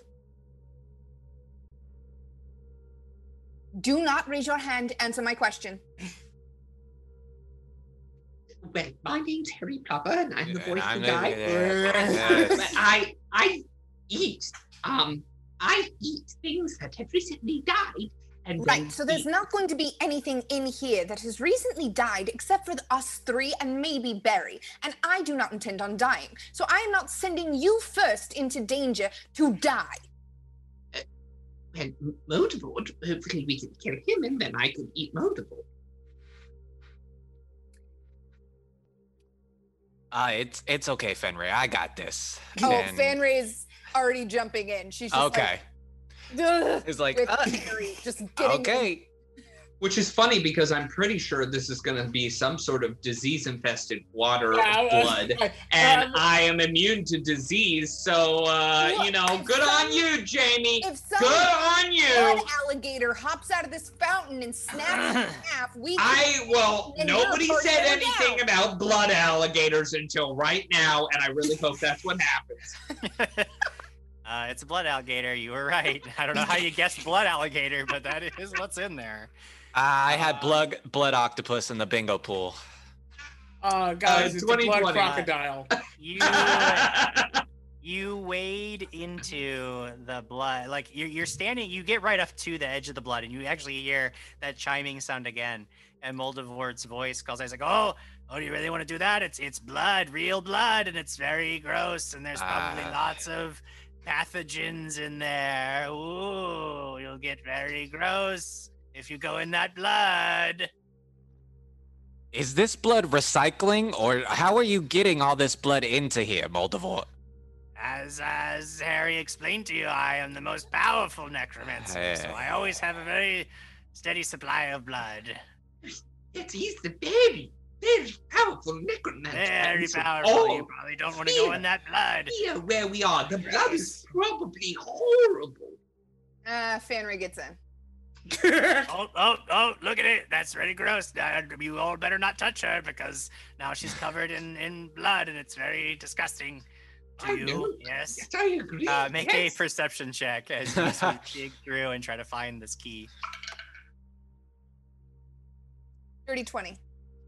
Dirty 20. Uh, you're waiting around for just a few moments, and of course, you can't really see through the blood, so you have to dig around in it with your hands, and it is pretty gross. I mean, it, it's blood. There's a very thick, coppery smell to the air, but but eventually, your hand does close around the metallic form that when you raise out of the water, it looks to be a key. Um, and that chiming sound rings out over there. You're like, "What? okay, fine, that one was uh, a little maybe a little easy, but the other ones you'll you'll never find the other ones for certain because there's clever traps that you can't possibly get through. So you should probably give up and turn around. We should, we, we, should, we should probably quit while we're ahead. I mean, he is such a powerful necromancer. We could. Just- Uh huh.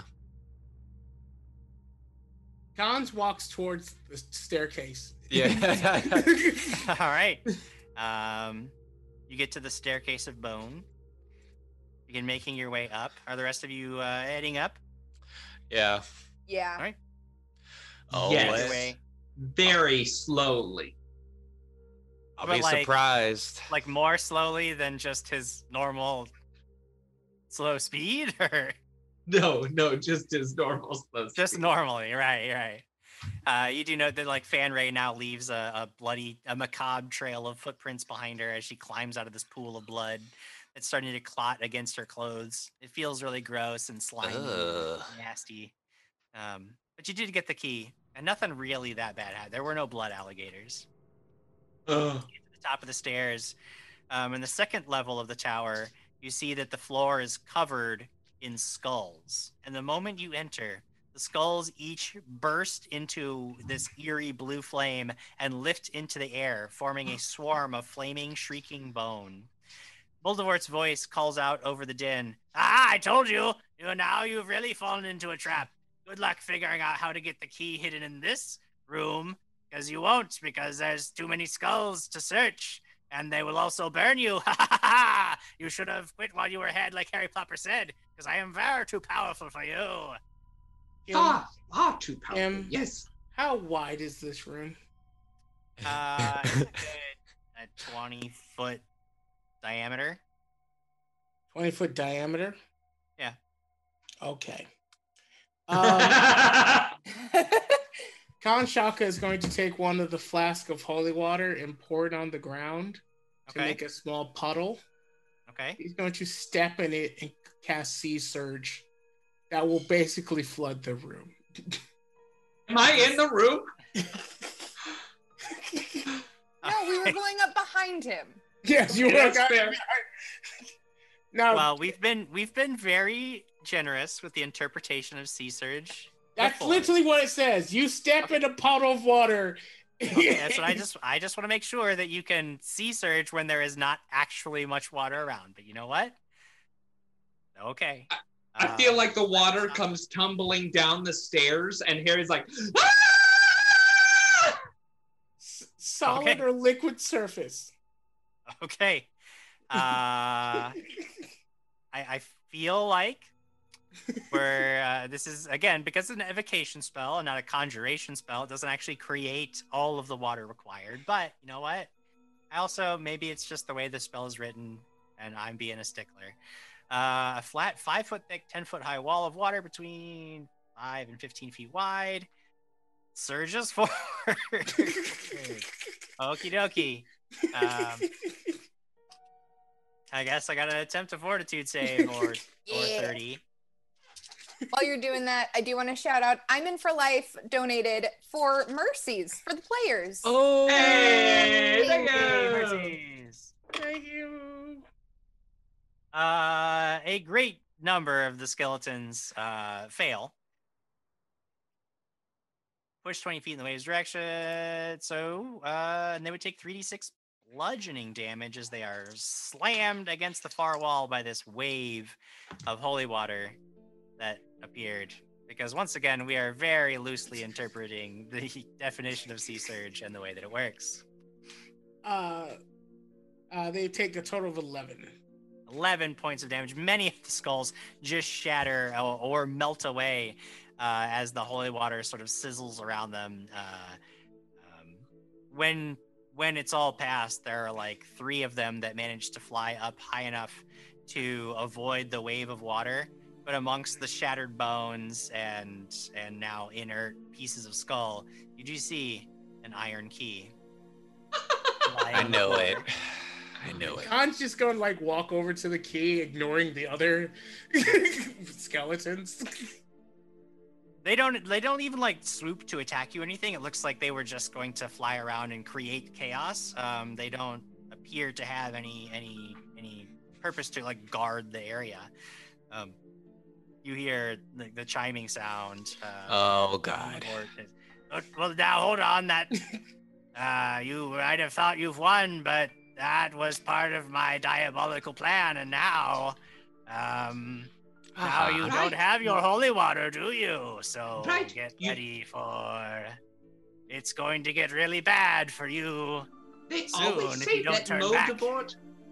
They always say that Moldavort saves the best for last. So we should be very, very careful. Very, very careful about what Moldavort is capable of. Khan just grabs the flask that's on Barry's collar and puts it back in his pocket. Okay, I'm ready. I got the key.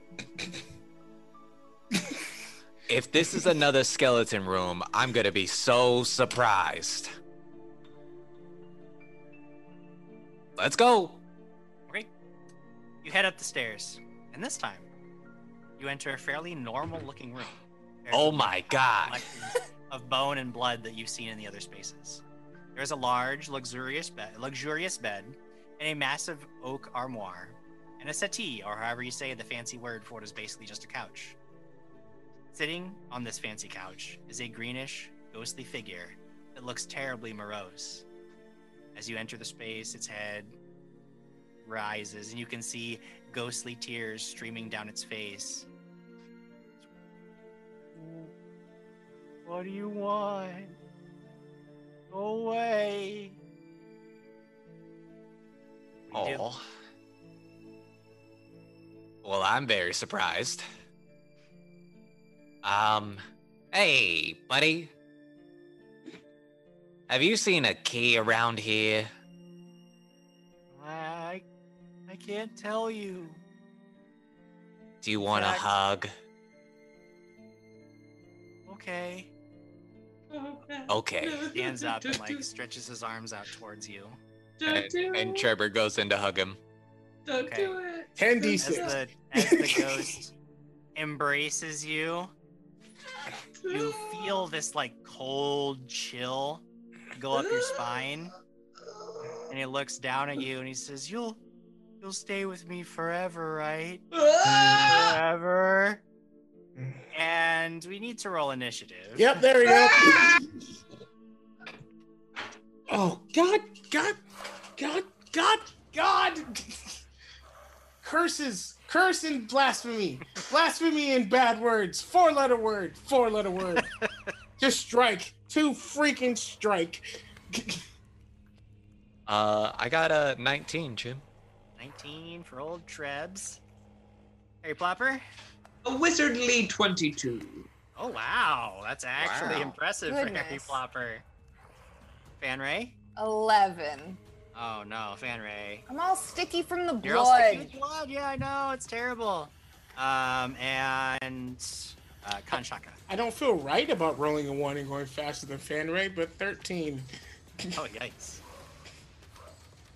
My All perception's right. a plus 12.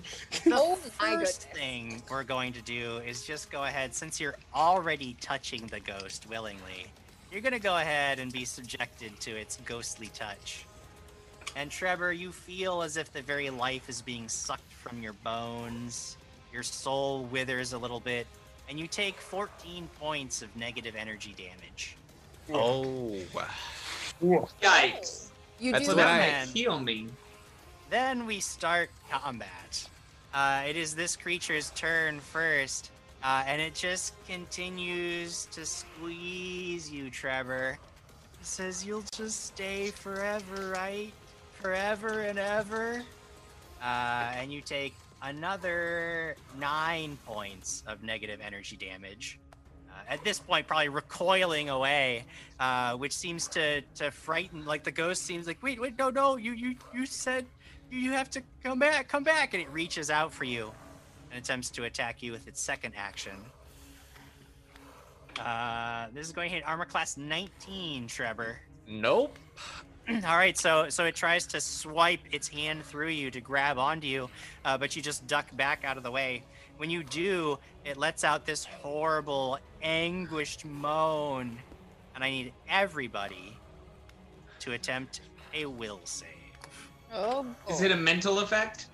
Uh, this is a mental effect. Ha! Not everybody, Jim Jam. Ooh, oh, thank goodness. 25. Ah, 25. That is a success. 15. Uh, 16. Ugh, Trevor and Kanshaka. I use a I use a hero point. Wait, that- that's right, we have those. Uh, you know That's what? right. Never mind. I'll just- Yeah, 24. Okay, that's a success. I'm going to save my hero point. Uh, just hit me, Jim. All right. So the rest of you managed to shake off this this chilling feeling. But Kanshaka, as you hear this anguished cry, you seem almost infected by this this poor creature's terrible, terrible sadness. You are frightened too, Ah. so much frightened as as just horribly depressed. You feel like there's no point to going on. Uh, so the effect as is this is similar to frightened too, but uh, you just feel incredibly sad. Now, I'm going to pretend that this is not my only Pathfinder 2 game. Can you just remind me what Frightened or. I will tell you exactly what frightened does. Uh, you will take a minus, uh, basically the value of your frightened condition. Uh, you take a penalty to just about everything, all checks and spell DC. So if you cast a spell, the D- the save DC goes down by two. Um, however, at the end of your turn, the value of your frightened condition decreases by one, so you slowly get over it. Uh, people are wondering something though, and that is, does Barry need to roll too? Oh no, Barry. Is Barry scared? Uh, what is Will based off of? Uh, is based on your Wisdom. wisdom. Wisdom. Uh, oh, he has a will. Never mind. Uh, Barry rolled a 22. Okay, Barry is Barry's feeling all right. Cool. Barry is not subject to this horrible Barry's a- moroseness This is that a grips very Kanshaka. strong bear. That was my third action, so Harry Plopper, you are up next. Oh no! Oh no! Uh, uh, well, this is something my mates and I used to do back in school. And, and he just plops a snowball into his hand and hurls it at said creature. All right, hurl away. So, snowball. All right. That's a natural 20! Oh, wow. Natural 20. Uh, Get him. Get him. Get him. um. All right. Uh, three, four, uh, eight. It takes a total of ten points of damage, and is uh, has minus ten feet taken from its movement speed. Okay. Uh, you note that this creature, like the the snowball, like passes through it, and it actually seems to like slow down a little bit as it's passing through the ghost. Uh, and and there is this like bloom of frost through the ghostly apparition, but it's not all that much. It seems as if this this this cold effect isn't all that all that um, Ah, damaging to this ghostly creature. Ah, that's what I was wondering. If the cold. All right. But I believe those are your two actions. Those are my two Uh, that's all you actions. Trevor, you're up next. You're standing right next to this ghost that hugged you, and it hurt quite a bit. Oh it was a, not a good feeling. See, this is why you should beat up kids and not hug them. um, Trevor is going to, with his first action, go into a rage. Okay, you get mad. Get mad. Um, I have raging intimidation as a feat, Jim. Mhm. Yeah. Uh, uh, your fury fills your foes with fear. Does does do ghosts have a fear effect? You cannot scare the ghost. No. Okay, it's cool. It's cool. Uh, then I am going to strike this ghost down without really thinking that my blade will probably go through it. That's a oh my. mm, that's a 19 on the die. Uh, for uh a 28. 28. That is a hit. Is that a critical hit? No. Uh, Oh. Can, can Ghost be? I don't like how you said no with that kind of attitude, sir. Uh, but it's cool. Oh, uh, 15 plus 11, 26 damage. 26 points of damage. All right.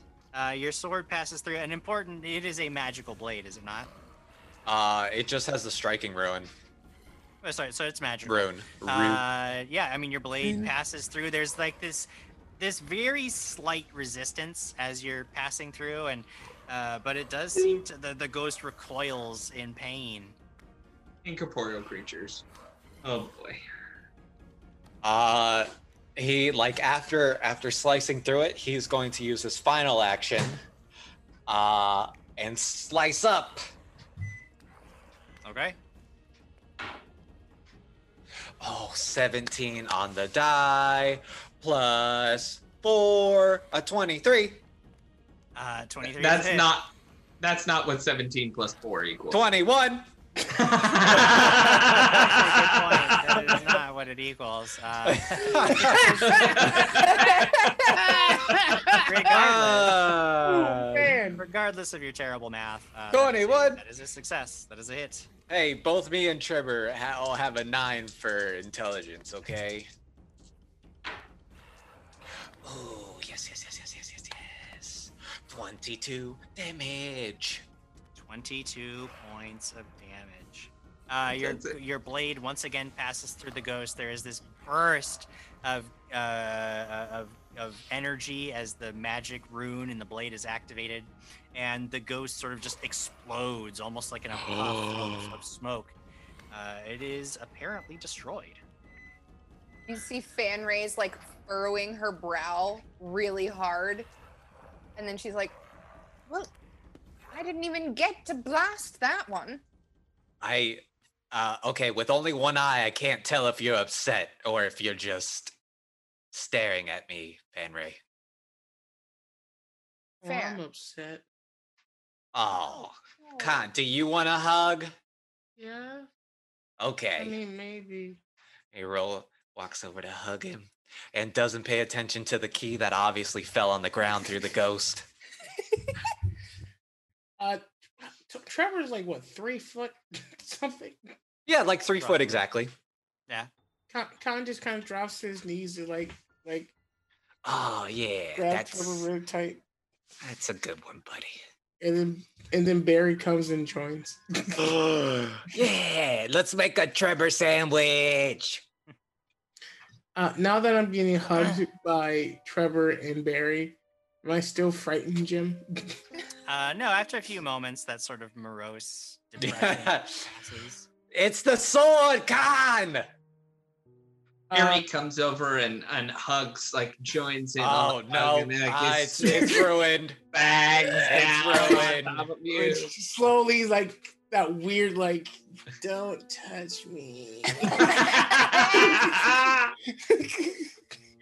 While that's happening, what am I seeing in the room, Jim? Uh, go ahead and make a perception check. Thank goodness we have Jamie. Jamie All is the always dudes like, are hugging. Jamie's like, Let's "Where's tell the a in the corner?" story, shall we? Do you want Hey. actually want to play the game or just hug over there? We're a very supportive group, okay? And I appreciate that. It's an 18. An 18. You're looking around. Uh, there is no like key that fell through the ghost, as Trevor had hoped there would be. Uh, you're looking around. Uh, you know, you, you throw aside the bedding. You don't see anything. You look under the pillows. You don't see anything. You open up the armoire and start rifling through some clothes. You don't see anything. No keys. No keys. No keys. What you do notice is that there is sort of a a, a chill wind that think it's coming passes through the room as they're all finishing up Oh their hug. God. And when you look over at the bed, you see the the covers sort of rise a little bit, and then Ah! before your eyes, a ghastly green figure sits up, Ah! sort of looks around as if waking up, and it is the very same figure that Trevor just so recently banished. And his eyes sort of meets yours. He says, "Why? Why did you do that? Why did you hurt me? All I ever wanted was to help people. Why would you do that to me?"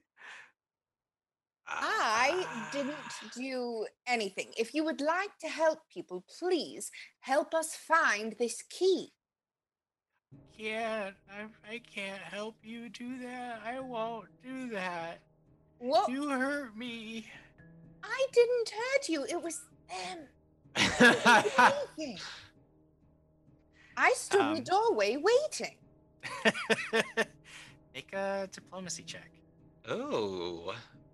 Can I make a deception check? Because I fully had Yes, I guess technically you're lying because you were about to kill him. uh, that is a 16. 16. Um, I I know that I know that you're with them. He told me that you would come and you would try to banish me, and you did, even though all I ever wanted was to help people. No, we Oh, don't want to banish you. You can live here in this room if this makes you happy for however long it makes you happy. Just It please doesn't help make us. me happy. Nothing makes me happy. I died before I could be happy. I had so much to live for.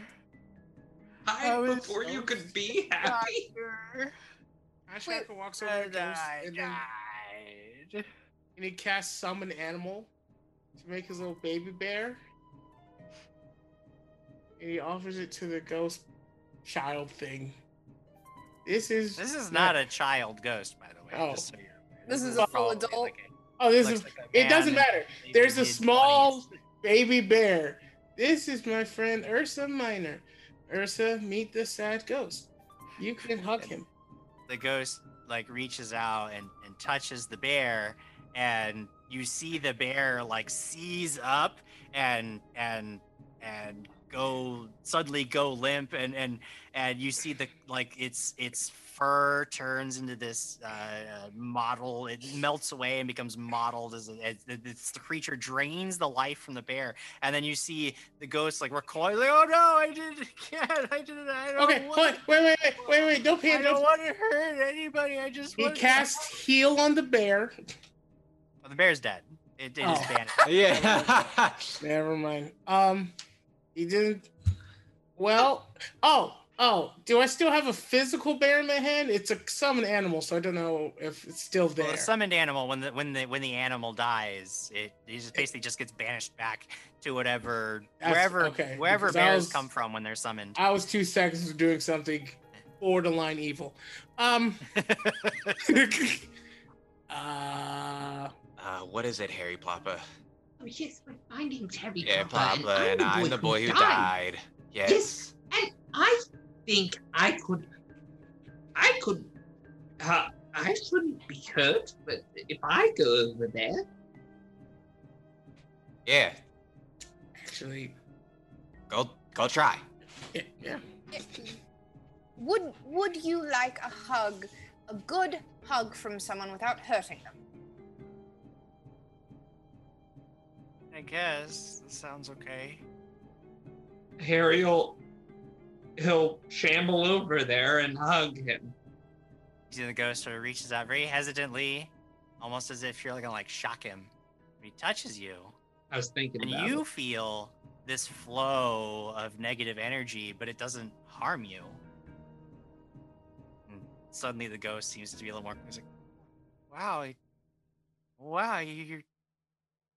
I, I guess. Uh, wow, I, I, I haven't actually. Everything I've touched has has died, but not you. That's. Wow, that's that's incredible. But technically, I've died too, 49 times. Wow. Yeah. What? Do you want to thumb rest him? No, that sounds weird.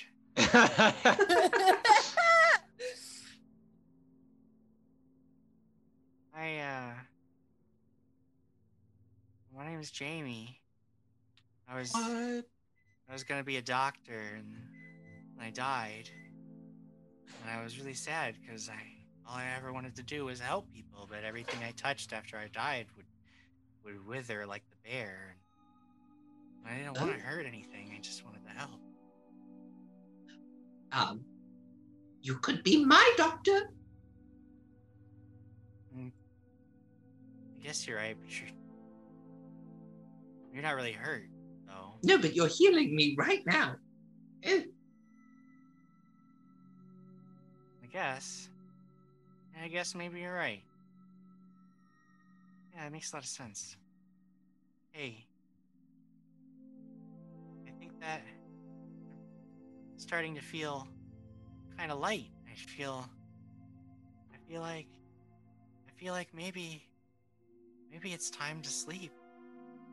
You can see the ghost is starting to fade away. He says, "Wait, I can really help. One last thing. I can help. It's it's in the bedpost. It's in the bedpost. There's a." And the ghost fades away. No Oh. one could understand that except me and everyone It's in the bedpost. what you guys do? Chop down the bedpost. uh, I table flip the bed. Okay. Uh, so um, you chop the bedpost in half, and you see that part of it was hollow, and there was like a little secret panel that you could slide aside and get in there. But, but instead, you chop it and smash it into tiny bits, uh, and and in the broken remains of the thoroughly destroyed bedpost is an iron key. okay. Well, let's uh I guess wait for the ding. There's a chime. Oh. Yeah.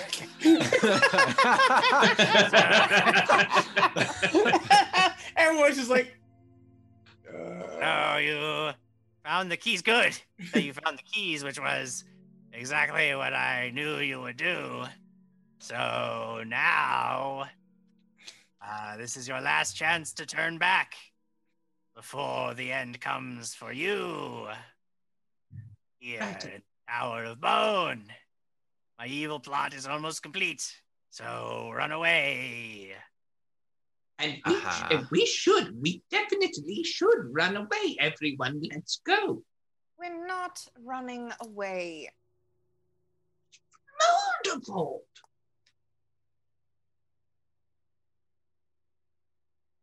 There is uh, a staircase that leads further up the tower.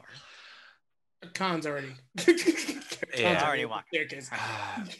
Um, this staircase ends at a door, and this door is, of course, like many other things, made of bone and also sealed with bone. It is held shut by three great skeletal hands. Each hand has a keyhole set in one of its great wide finger bones. Um, okay, if this is a puzzle, then Fanray, your key goes on the bottom. Uh, Khan, your key goes in the middle, and my key goes on top. But I can't reach, so can someone give me a boost? You could stand on my shoulders. Oh, I'm I sorry. would I'm not- sorry. Nope, I'm. I don't want to touch you. Okay, Harry Plopper. There's Uh, a- yes, there's a- my name's there's a Harry giant- Plopper. and I'm the boy who died. uh, yes. You could stand on my shoulders. Uh, I'm okay, thank you. There's a there's a chime through the air, and you hear Moldavort's voice cries like, "Yes, yes, indeed, it is a puzzle that you will never solve. Good luck doing that, because if you get it wrong, then uh, you will be dead soon. So be very careful and don't put any of the keys. It's much safer not to put the keys anywhere except on the ground while you run away. Ha ha ha! Tom puts his in the second one and twists it. Fanray will put Oh, hers in the lucky, bottom. lucky guess. Uh, I. Uh, can someone pick me up? Barry kind of like Yeah. helps you up. yeah. And he uh he puts him into the third. and then he drops you down. Uh, all keys fit easily in their slots. All keys turn without any resistance, and as they do, the hands actually like come away from the door. And there it is, just waiting to be opened. You want to do the honors, Plopper? Yes, yes, but everyone, prepare yourselves. And he's just, he casts mage armor on himself and, uh, you know, he's knight to e4. And he, uh, all of a sudden there's mage armor on him, um, armor like a, a knight. And Uh-huh. uh, he, uh, he creaks open the door. Hello, open. move, You move to vote. I, yourself. Oh, sorry, I, I didn't. Every time you stopped, I didn't know there was more. Sorry. Uh, I was very scared, Jim Jam. I understand. I you were acting, and I was uh, I was jumping the gun on on every pause. Door opens. You find yourself looking across a great parapet. There's a black robed figure that you very easily recognize to be Moldavort standing across the room, flanked by two ghostly apparitions. He turns towards the sound of the creaking door, a look of shock and perhaps fear briefly lighting up his face before he composes himself. Says, Yes, heroes, you've fallen into my trap. Everything going according to my diabolical plan to draw you here so that I can kill you myself. But not Ah. without help. You see, you never suspected the traitor in your own ranks, did you? I Like, knew the it. Hidden plant. Harry Plopper, kill these fools. And I would like everybody to roll initiative. what? Ooh, thank goodness. 24. Wait, hold on. Let me do the math. Yes, 24.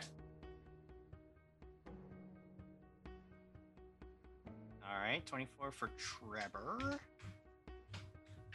Kanshaka. 27. Whoa. Why? I rolled a 15. Uh, Fanray. 26. Oh my god. I roll high, and I'm still gonna be next to Plopper. Uh, yeah, Harry Plopper. What are you looking at? I'm gonna make Chu so mad. Oh right my now. god! I I will leave right now if you. A have it. wizardly eleven. Okay. Oh my I was about to exit out of this, spend a bunch of money doing wild magics at you.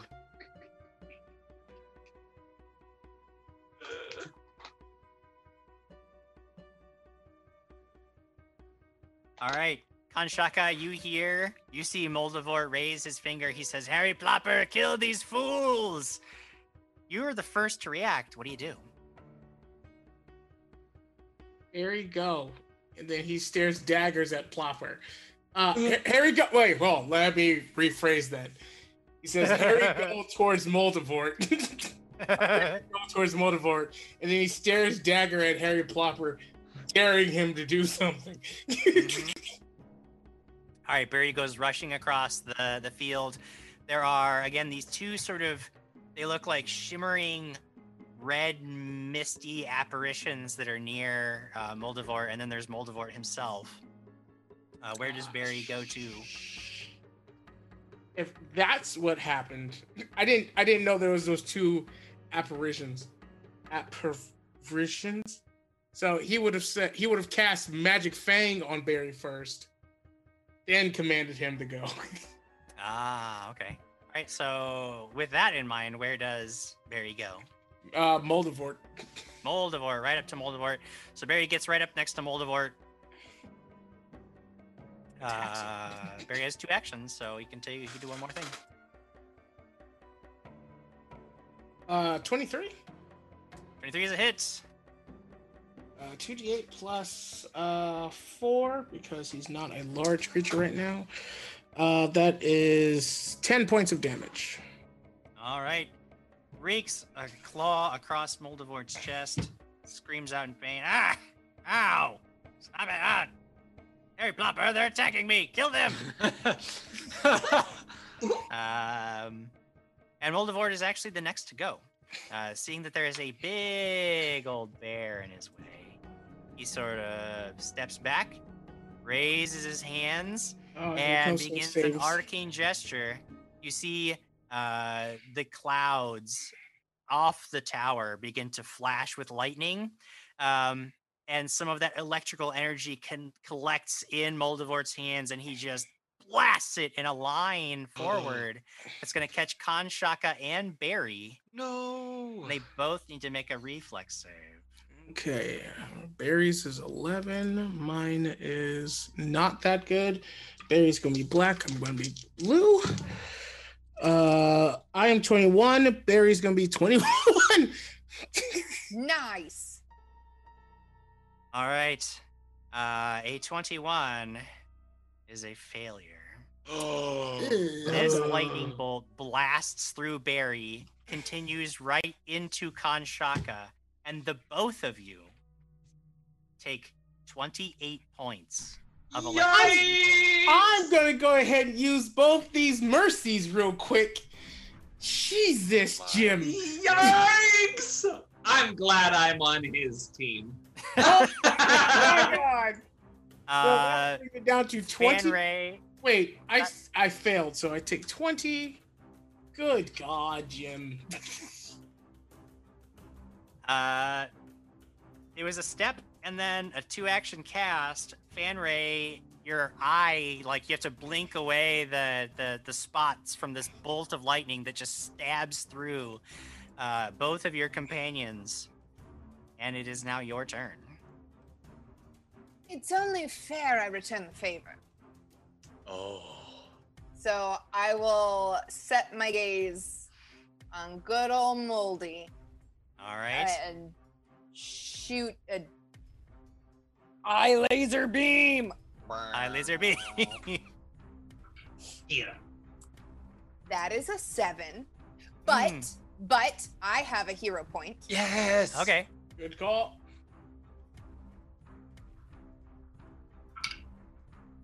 That is a 17. A 17 is a miss. Uh, you're blinking away these spots from the electricity, and this bright beam of intense energy just goes lancing out uh, through this like bone archway, stabbing into the clouds, the swirling around the bone tower. I'm sure everyone down at the base of the tower sees it exit the tower and they're like, the sword! The sword! You hear the distant cry, "The sword! He's Buddy. the sword!" Um, but yeah, uh, you you are unable to connect. You do have one action left. Uh, I will draw my bow just in case. Okay, you draw your bow uh, after unleashing a blast of intense Cyclops energy. Trevor, you are up next. What do you do? Am I able to hold my action until after Harry Plopper goes? You can delay, yeah. You can delay. Just Gonna- note that when you delay, that'll become your new initiative order. So you will always go after Harry Plopper when you choose to do that. Well, it's worth killing him if he does anything, so I'm gonna delay. Okay. Trevor, you're going to delay. Uh, that takes us to the two ghostly apparitions, Ooh. which sort of float for, uh, forward just a few feet. Um, and then both of them sort of like rear back. Uh, they take on a more solid form, and you can see they almost look like like ghostly knights in shimmering plate armor. Uh, and from their chest, this sigil sort of begins to glow uh, a fiery red, and this flaming iron nail comes shooting out of the sigil. One of them is going to try to shoot at Fanray. Remember, you are flat-footed against ranged attacks, and this is a Oh, ranged attack. right. That's minus two on my Uh, AC, correct? Minus two to your AC. I hit an AC of 18. You hit. All right, so this flaming nail just pierces right through you.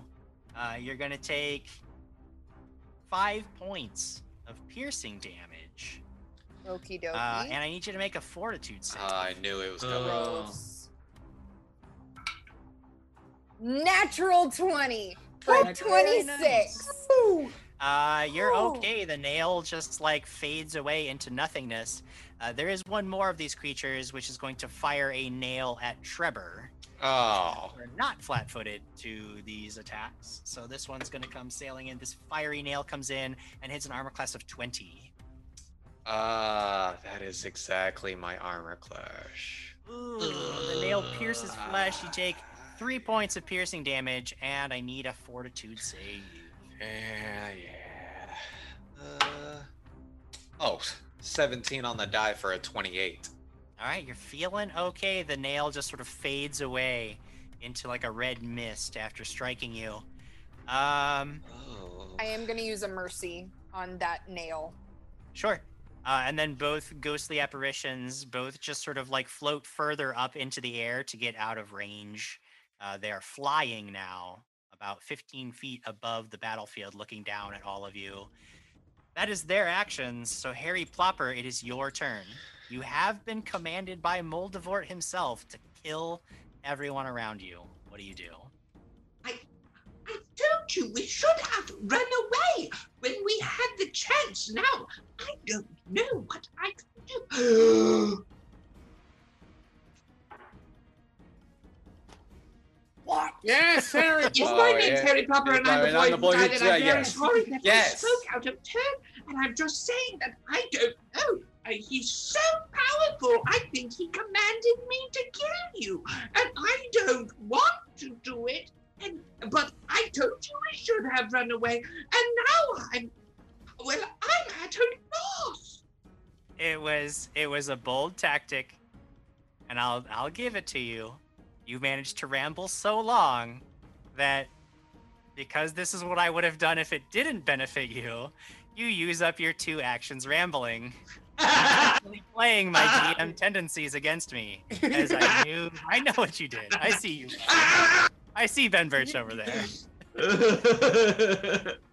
Uh, Trevor, you have not gone yet. You don't have to go.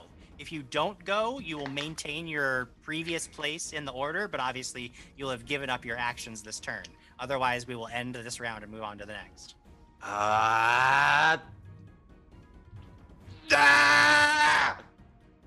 Uh, how far is Moldavort? Uh, he's about 30 feet away from you. Or 35, because he backed up a little bit away from Barry. Mm. Can I still hit him if I move 30 feet?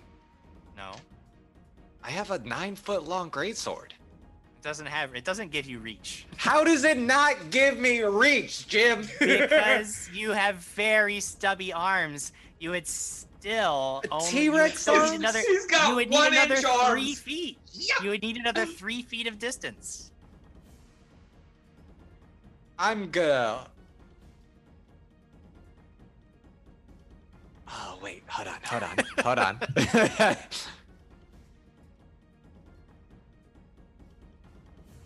Perhaps you also waste all three of your actions in total indecision. yep, that's exactly what Frozen in fear, unable to decide what to do.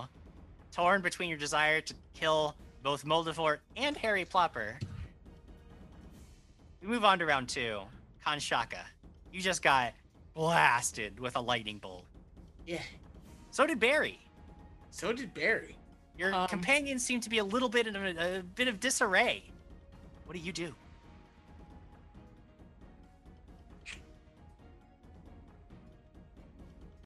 Kanshaka, uh, with all the anger in his eyes, will use one action to get closer to Moldavort. Sure. And then he's going to yeet flames at him. Okay. You move up, produce some flames, and yeet them forward. Uh, go ahead Uh, and roll your attack. 28. Oh yeah, that hits. Is that a crit by any chance? No, it is not a crit. Hmm. Uh, five points of fire damage. Five points of fire damage as the bolt strikes Moldavort. Uh, his robes uh, singeing slightly. And then Barry's going to uh, bite and claw. I don't believe that you can command Barry to do that. I told Barry to attack so he would act on his own. Mm. Unfortunately, you can't have standing commands that just continue. If you That want to use is Barry's two actions, Dumb. That is dumb. that's What? the way that the. I am calling how Paizo tomorrow and saying that is dumb. Tell and that what they're going to tell you. He's is not a goldfish. He doesn't forget commands in six seconds. No, well, I'm just saying. I know That's the way I'm saying, Jim. I'm want- saying that's dumb. if you want Barry to do Barry things, you have to command him to do them every round. You spend one of your actions to give Barry two actions. That's the way it works. Jim, did you forget what to do six seconds ago? Did you have a puppies? Does the puppy I'm forget his bear. day? You're not a bear, Jim. bla- I didn't. I bet the bear remembers what bolt. to do six seconds ago. I bet the, lightning bear doesn't need him. commands to hit the guy who hit him with electricity. He got frightened. I he did not. The lightning He bolt. got hit with electricity and he's now trying to kill the thing. Ah, fine, fine. I'll remember make sure to. Hey, look, we just I let you see surge away a whole room of I undead. played I it by definitely the should- written. I followed the rules, Jim. It says It's Moldavort's turn, and he does things. Um, in fact, the thing that he does is forget what to do every six seconds. is cast a spell, and suddenly there are multiple Moldavorts, Hmm. uh, sort of like all in the same area. Um, almost as if when you attack them, you won't know quite which one is the real Moldavort and which is but an illusion. I cast Uh, John and- Cena. Yes. Uh, he gets a little. He puts a little bit more distance between the bear and himself. That is the end of his turn. Fanray, what do you do? Um, these flying red apparitions. Yes. What would I need? What knowledge would? What type of check would I need to know what they are? If you were looking to identify those things, you would go with a religion check. Okie dokie, that's not gonna happen. So, hmm, you know, I'm gonna take a shot into the group of um, moldies with All my right. bow. Ah, with the bow. First. Okay. Go for it. That's a natural 20. Oh, you should have done with the eyeball! God! I am so upset. Blew his freaking face off. Now, the important thing is to roll a d4. It- Oh. it's Shoot, go with the eyeball! It is a what? 24 total, just so you know. Okay. D4, it's a 3. A three. Uh, this arrow looks like it's going right for Moldavort's head. And it does pass right through his left eye, and a shimmering mirage just Ah. pops, pops out of existence. Uh, a solid hit, one of your best shots ever, but it was all an illusion. That could have been 200 damage. I'm so upset. It could have been. Well, do you have two actions happened- left. Uh, I if I'm gonna keep rolling like this, I might as well ride this train, focusing my vision on the Moldavor. Nope. Yeah, on the Moldavorts. I said it. It came Okay. out of my mouth. On the Moldavorts. All right. Remember, you're still taking that. This is the second attack for the round, so you are taking that minus five penalty on Yeah. top of the minus four for range attacks that you're normally taking. Yes. Um, that's a three on the It's die. a three. Oh, so Uh, negative. Negative. Uh, it's actually a two. Oh, okay. You fire uh, this beam of energy forth, and uh, you nearly cut through Barry, but you managed to like you could close your eyes at the last second and turn your head, uh, making sure not to vaporize the bear, who would certainly uh, cause a, an intense and and rageful reaction from your Kanshaka friend. Lamar, I'm not the one that said it. Jim did. I'm just, not wrong though. I, I'm just coming to the conclusion that critical failures with a giant cyclops eye might be the worst possible thing ever. What do you want me to do? Not use it? just not use the Cyclops eye? Come on, don't be an idiot. Uh, Fanray, that was the end of your turn. It is now these two floating apparitions' turns. They are both going to take more shots.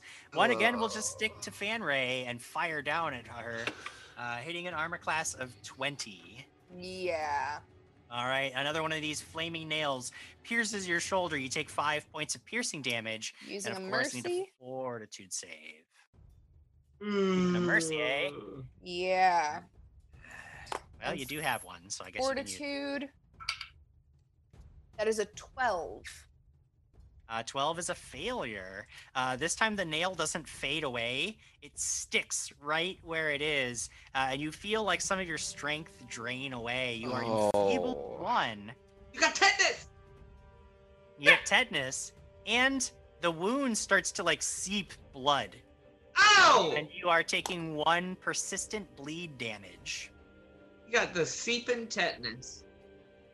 when this happens, um, the the creature that just shot you like looks down at you, and its eyes like blaze with this unnerving light, and you feel a shudder run through your body. And I do need you to make a will save now. What? That is a 24. 24. You steel yourself uh, and meet this creature's gaze unflinchingly. That is the end of its actions. The other one is going to focus, continue its focus on Trevor, firing Oh, its nail at him. Uh, Trevor, that would hit an armor class of 19. That misses. All right. Did you take the penalty for raging? Just out of curiosity. Uh, I have not gone into a rage yet. I thought you did rage. Uh, Oh, in that no. case, what I'm gonna do is I'm actually gonna edge myself up to a 20 because I'm 99% sure that's a hit. Such. Oh. Yes, that's a hit. You're gonna take five points of piercing damage, and I need a fortitude save. But you do have that mercy. I do. Uh, so you see, like it, it hit perfectly on his leather armor, and so not penetrating all the way. Uh, 27 for fortitude. Okay, yeah, you are all right. I have a plus 11 to fortitude. Hey, that's uh, that's barbarians for you. Uh, that is the end of the those creatures' turn. So Harry Plopper is once again your turn. So he's just continuing this conversation Oh as he looks at God. Trevor, and he's like, See, I'm so sorry. I don't know. It's so. I couldn't even attack them if I wanted to. Look, Bolt Bilious. uh, and he casts Bolt Bilious at the uh, at one of the flying apparitions. I don't What know what it? Bolt Bilious is. so Uh, you're gonna have to name an actual spell. uh, it's, he casts sudden bolt on top of Okay. one of them, uh, and it requires a reflex save. Reflex save. All right. This creature tries to duck out of the way, getting a total of 18.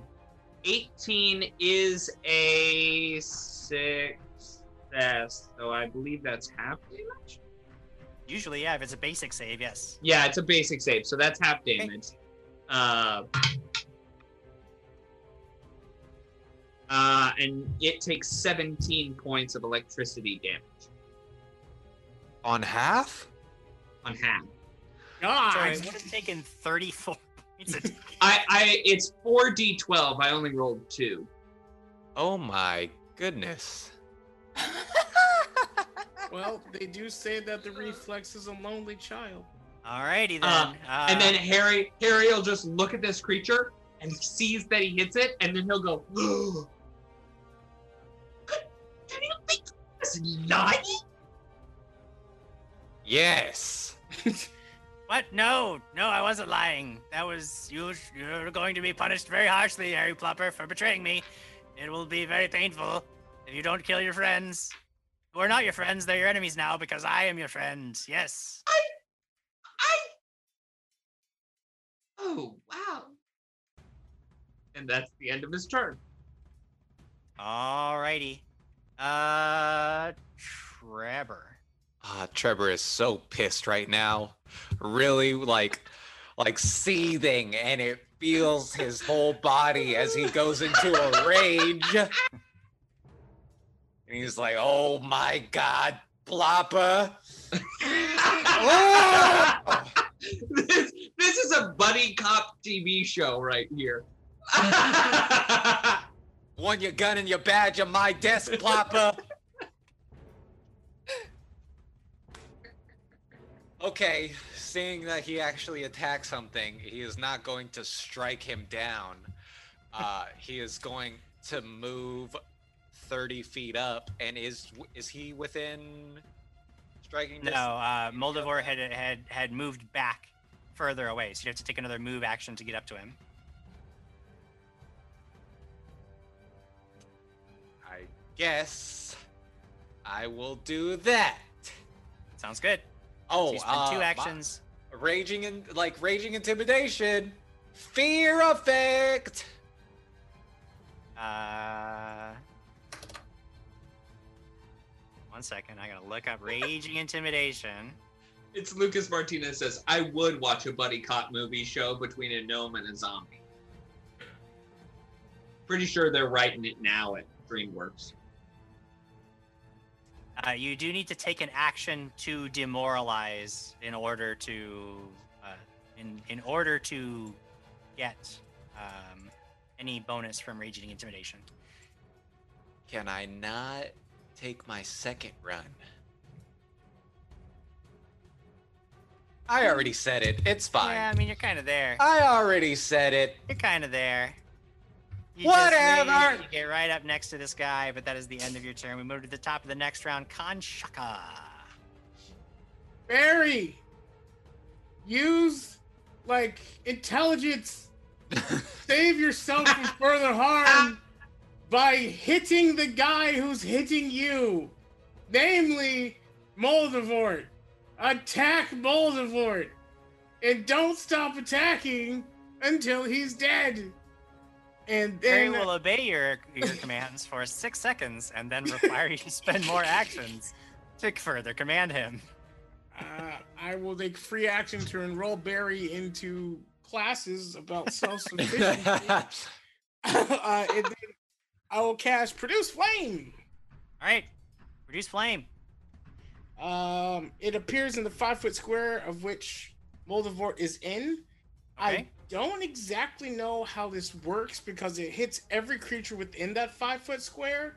So I don't know if your thing would still work because it's a reflex save. So I'm not att- I'm not throwing anything at him. He has to dodge it. right? Uh, bu- bu- bu- bu- bu- produce flame. You're casting the spell produce flame, or is there a different spell that you're casting? Uh, uh flaming sphere. Flaming sphere. Ah, now I Mm. understand. My bad. My bad. I used Nope, the wrong. that makes sense. Now I understand. Uh, yeah, you know, he just makes a reflex save. Uh, That is going to be a 29. Yikes. Oh. Oh, let me see if I have. Yeah, he he he he dodges. Uh, does he take anything for half? I don't think so.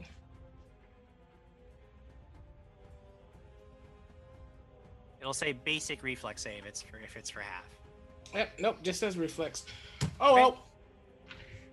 Yeah, the Ah. creature will succeed on the save, take no damage. All right. Uh, but you can sustain that spell. So a sustain spell means that every round you can use an action to keep the spell going if you Yep. want to. Uh, uh yeah. Care Bear Bear Center. I forgot we did that. Uh, and then Barry's going to protect himself by attacking.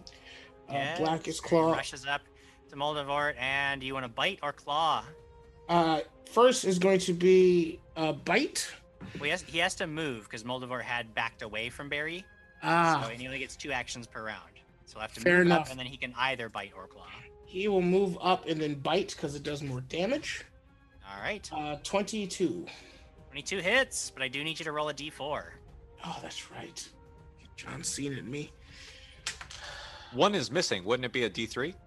Yeah. Yeah. I shot it through the eye.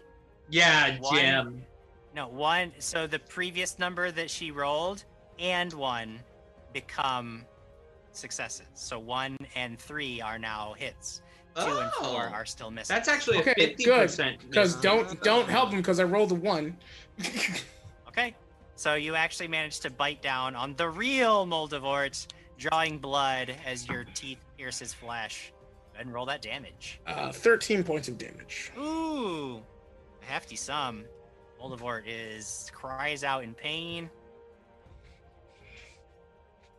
Harry Plopper, why would you do this to me? You were supposed to help me. Now I'm being bitten by this horrible bear that will forget to bite me again in six seconds. I don't know what I what I paid the Care Bear Bear Care Center, but it's not. it's clearly not going towards Blame the education. Care Bear Bear Care Center. Of course, I'm Care Care Bear Bear Care Center. They haven't taught my bear to defend itself. They figured it out in chat. It, that's the extra cost. Oh class. God. Right. Uh, And you're not going to pay those extra fees. I mean, those things get tacked on It's all the already time, and they're useless. Expensive. Sure, you didn't get the insurance on Barry either, and I didn't think I need insurance. He's a bear. Well, regardless of what insurance you may or may not have needed, Moldavort is not feeling good about getting bitten. He once again raises up his hands, and this time, uh, black, shadowy tendrils sort of form at his fingertips and lance through Barry. Once again, lancing through Barry, in getting you in a same in the same line. And I'm going to need a Fortitude save from Barry and Kanshaka. Okay, Barry. Ah, 27 for Barry. Oh. All right, Barry is fine. Fortitude. I meant to say will, right, Jim? Fortitude is the correct. Uh, uh 21. Uh, 21 is a failure. So Oh, Barry with a success is Oh only going to take three points of negative energy damage. Uh, but you, Kanshaka, take the full brunt of the spell. You take uh, seven points of negative energy damage, and your wounds are bleeding. You're going to take one point of persistent bleed damage. Ooh. Seven. And then persistent bleed. Speaking of bleeding persistently, it is Fanray's turn. I'm gonna take that point of bleed. Go ahead, Okay. get it out of the way. Um, Alrighty. Jim, what else is in this room? Uh, basically, you're just standing on this big, uh, almost it, it's it's uh, there, there's like a domed bone structure ahead of you, uh, but there are several arches. Uh, uh, you can see like the open sky around. You're basically like the top of this tower. Okay. Um, you don't really see a whole lot of things. There's like a pedestal in the middle of the room where Moldavort was working on something. Um, you don't really see what exactly he was doing over there, but it looks like it's some kind of pool of pr- probably a pool of blood, knowing Moldavort.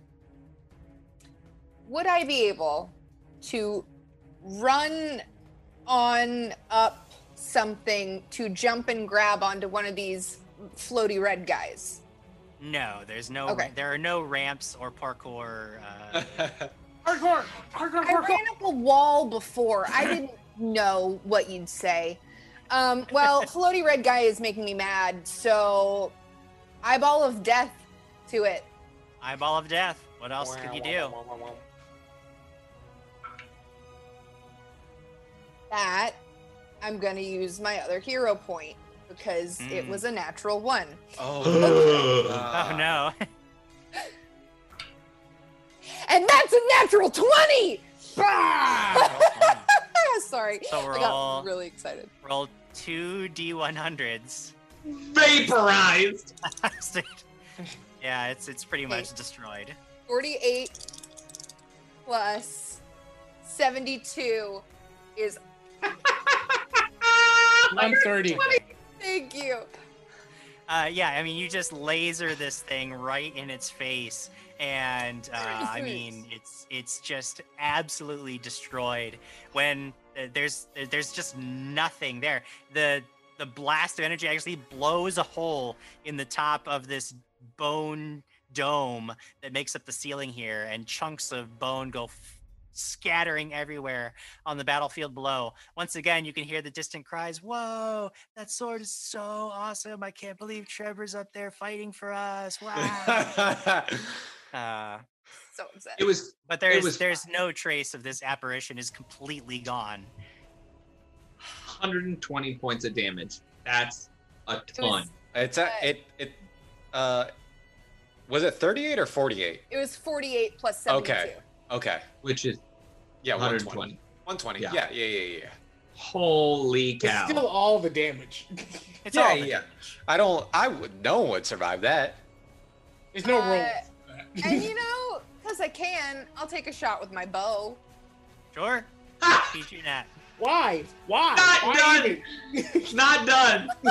I respect Um, that. I'm gonna attempt to get rid of one of the remaining Moldavorts. Alrighty. Go ahead, make an attack roll. And this is at minus five. Okay, so you're not gonna believe me, Jim. Ben, you've got to come in this room. You don't have to in. get bend. It's I an- don't. I it's can go another over there. and natural look. twenty. Another Show me. 20.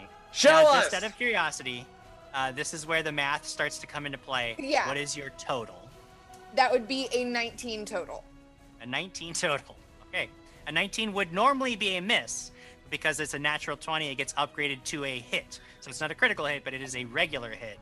Uh, and I do need you to roll a d4 once again. Okay, that's a three. A three. That's exactly what you rolled the last time, which makes uh, it would have been one of these mirages, but you already struck that one. So that is going to deal damage to Moldavort himself. Sweet. Six points of damage from my little Six short bow. points of damage. Arrow goes slashing through Moldavort, who like reels back, his foot slipping on the edge of the ta- of this archway where he, he like almost catches himself. He reaches out to try to grab onto the bones around him, but uh, his, his the blood under his his own blood under his foot causes him to slip even further. And with a last look at the all of you, he says, "Harry Plopper, you you suck. I hate you. I'll now now you're gone forever because I'll be dead and nobody can get you back." That is the last you hear of Moldavort as he falls off the tower, out of sight, presumably smashing to death on the ground below. Now, Jim Jim, we have learned that you always go and check for the body, otherwise they could come back. So They could. Just to let you know, we do not go and check. Don't go check. Okay. Uh, the ghostly apparition in the room, uh, like seizes up, and like there's this this coursing energy through it, and it just explodes in a puff of red smoke and dust, leaving all of you alone at the top of the Tower of Bone. What do you do? On Shotgun instantly cast heal uh, all three. All right. I didn't even Burst get to healing. get him. That's right, Trevor. You basically did nothing this entire session. Uh, Trevor is going to walk into like where the opening is and go, sword, great sword of amazing, did it! Uh, you can see like there's a cheer that rises up over the city. Everybody shouting, Trevor, Trevor Stoneridge and the Sword of Awesomeness.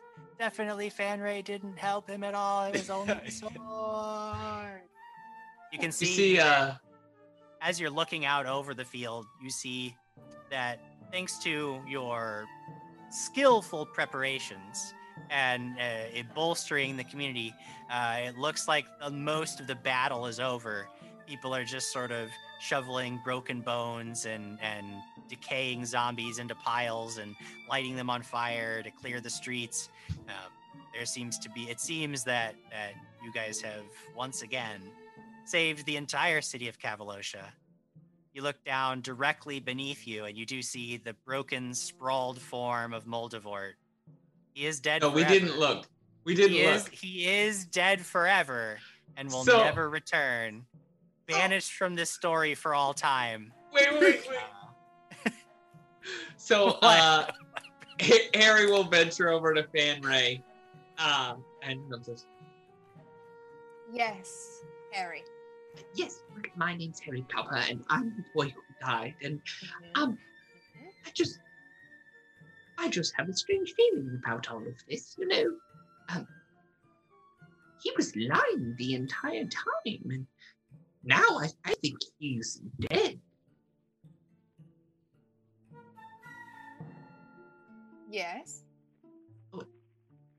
But you know, I've been, I've been reading up about the House of Horvath.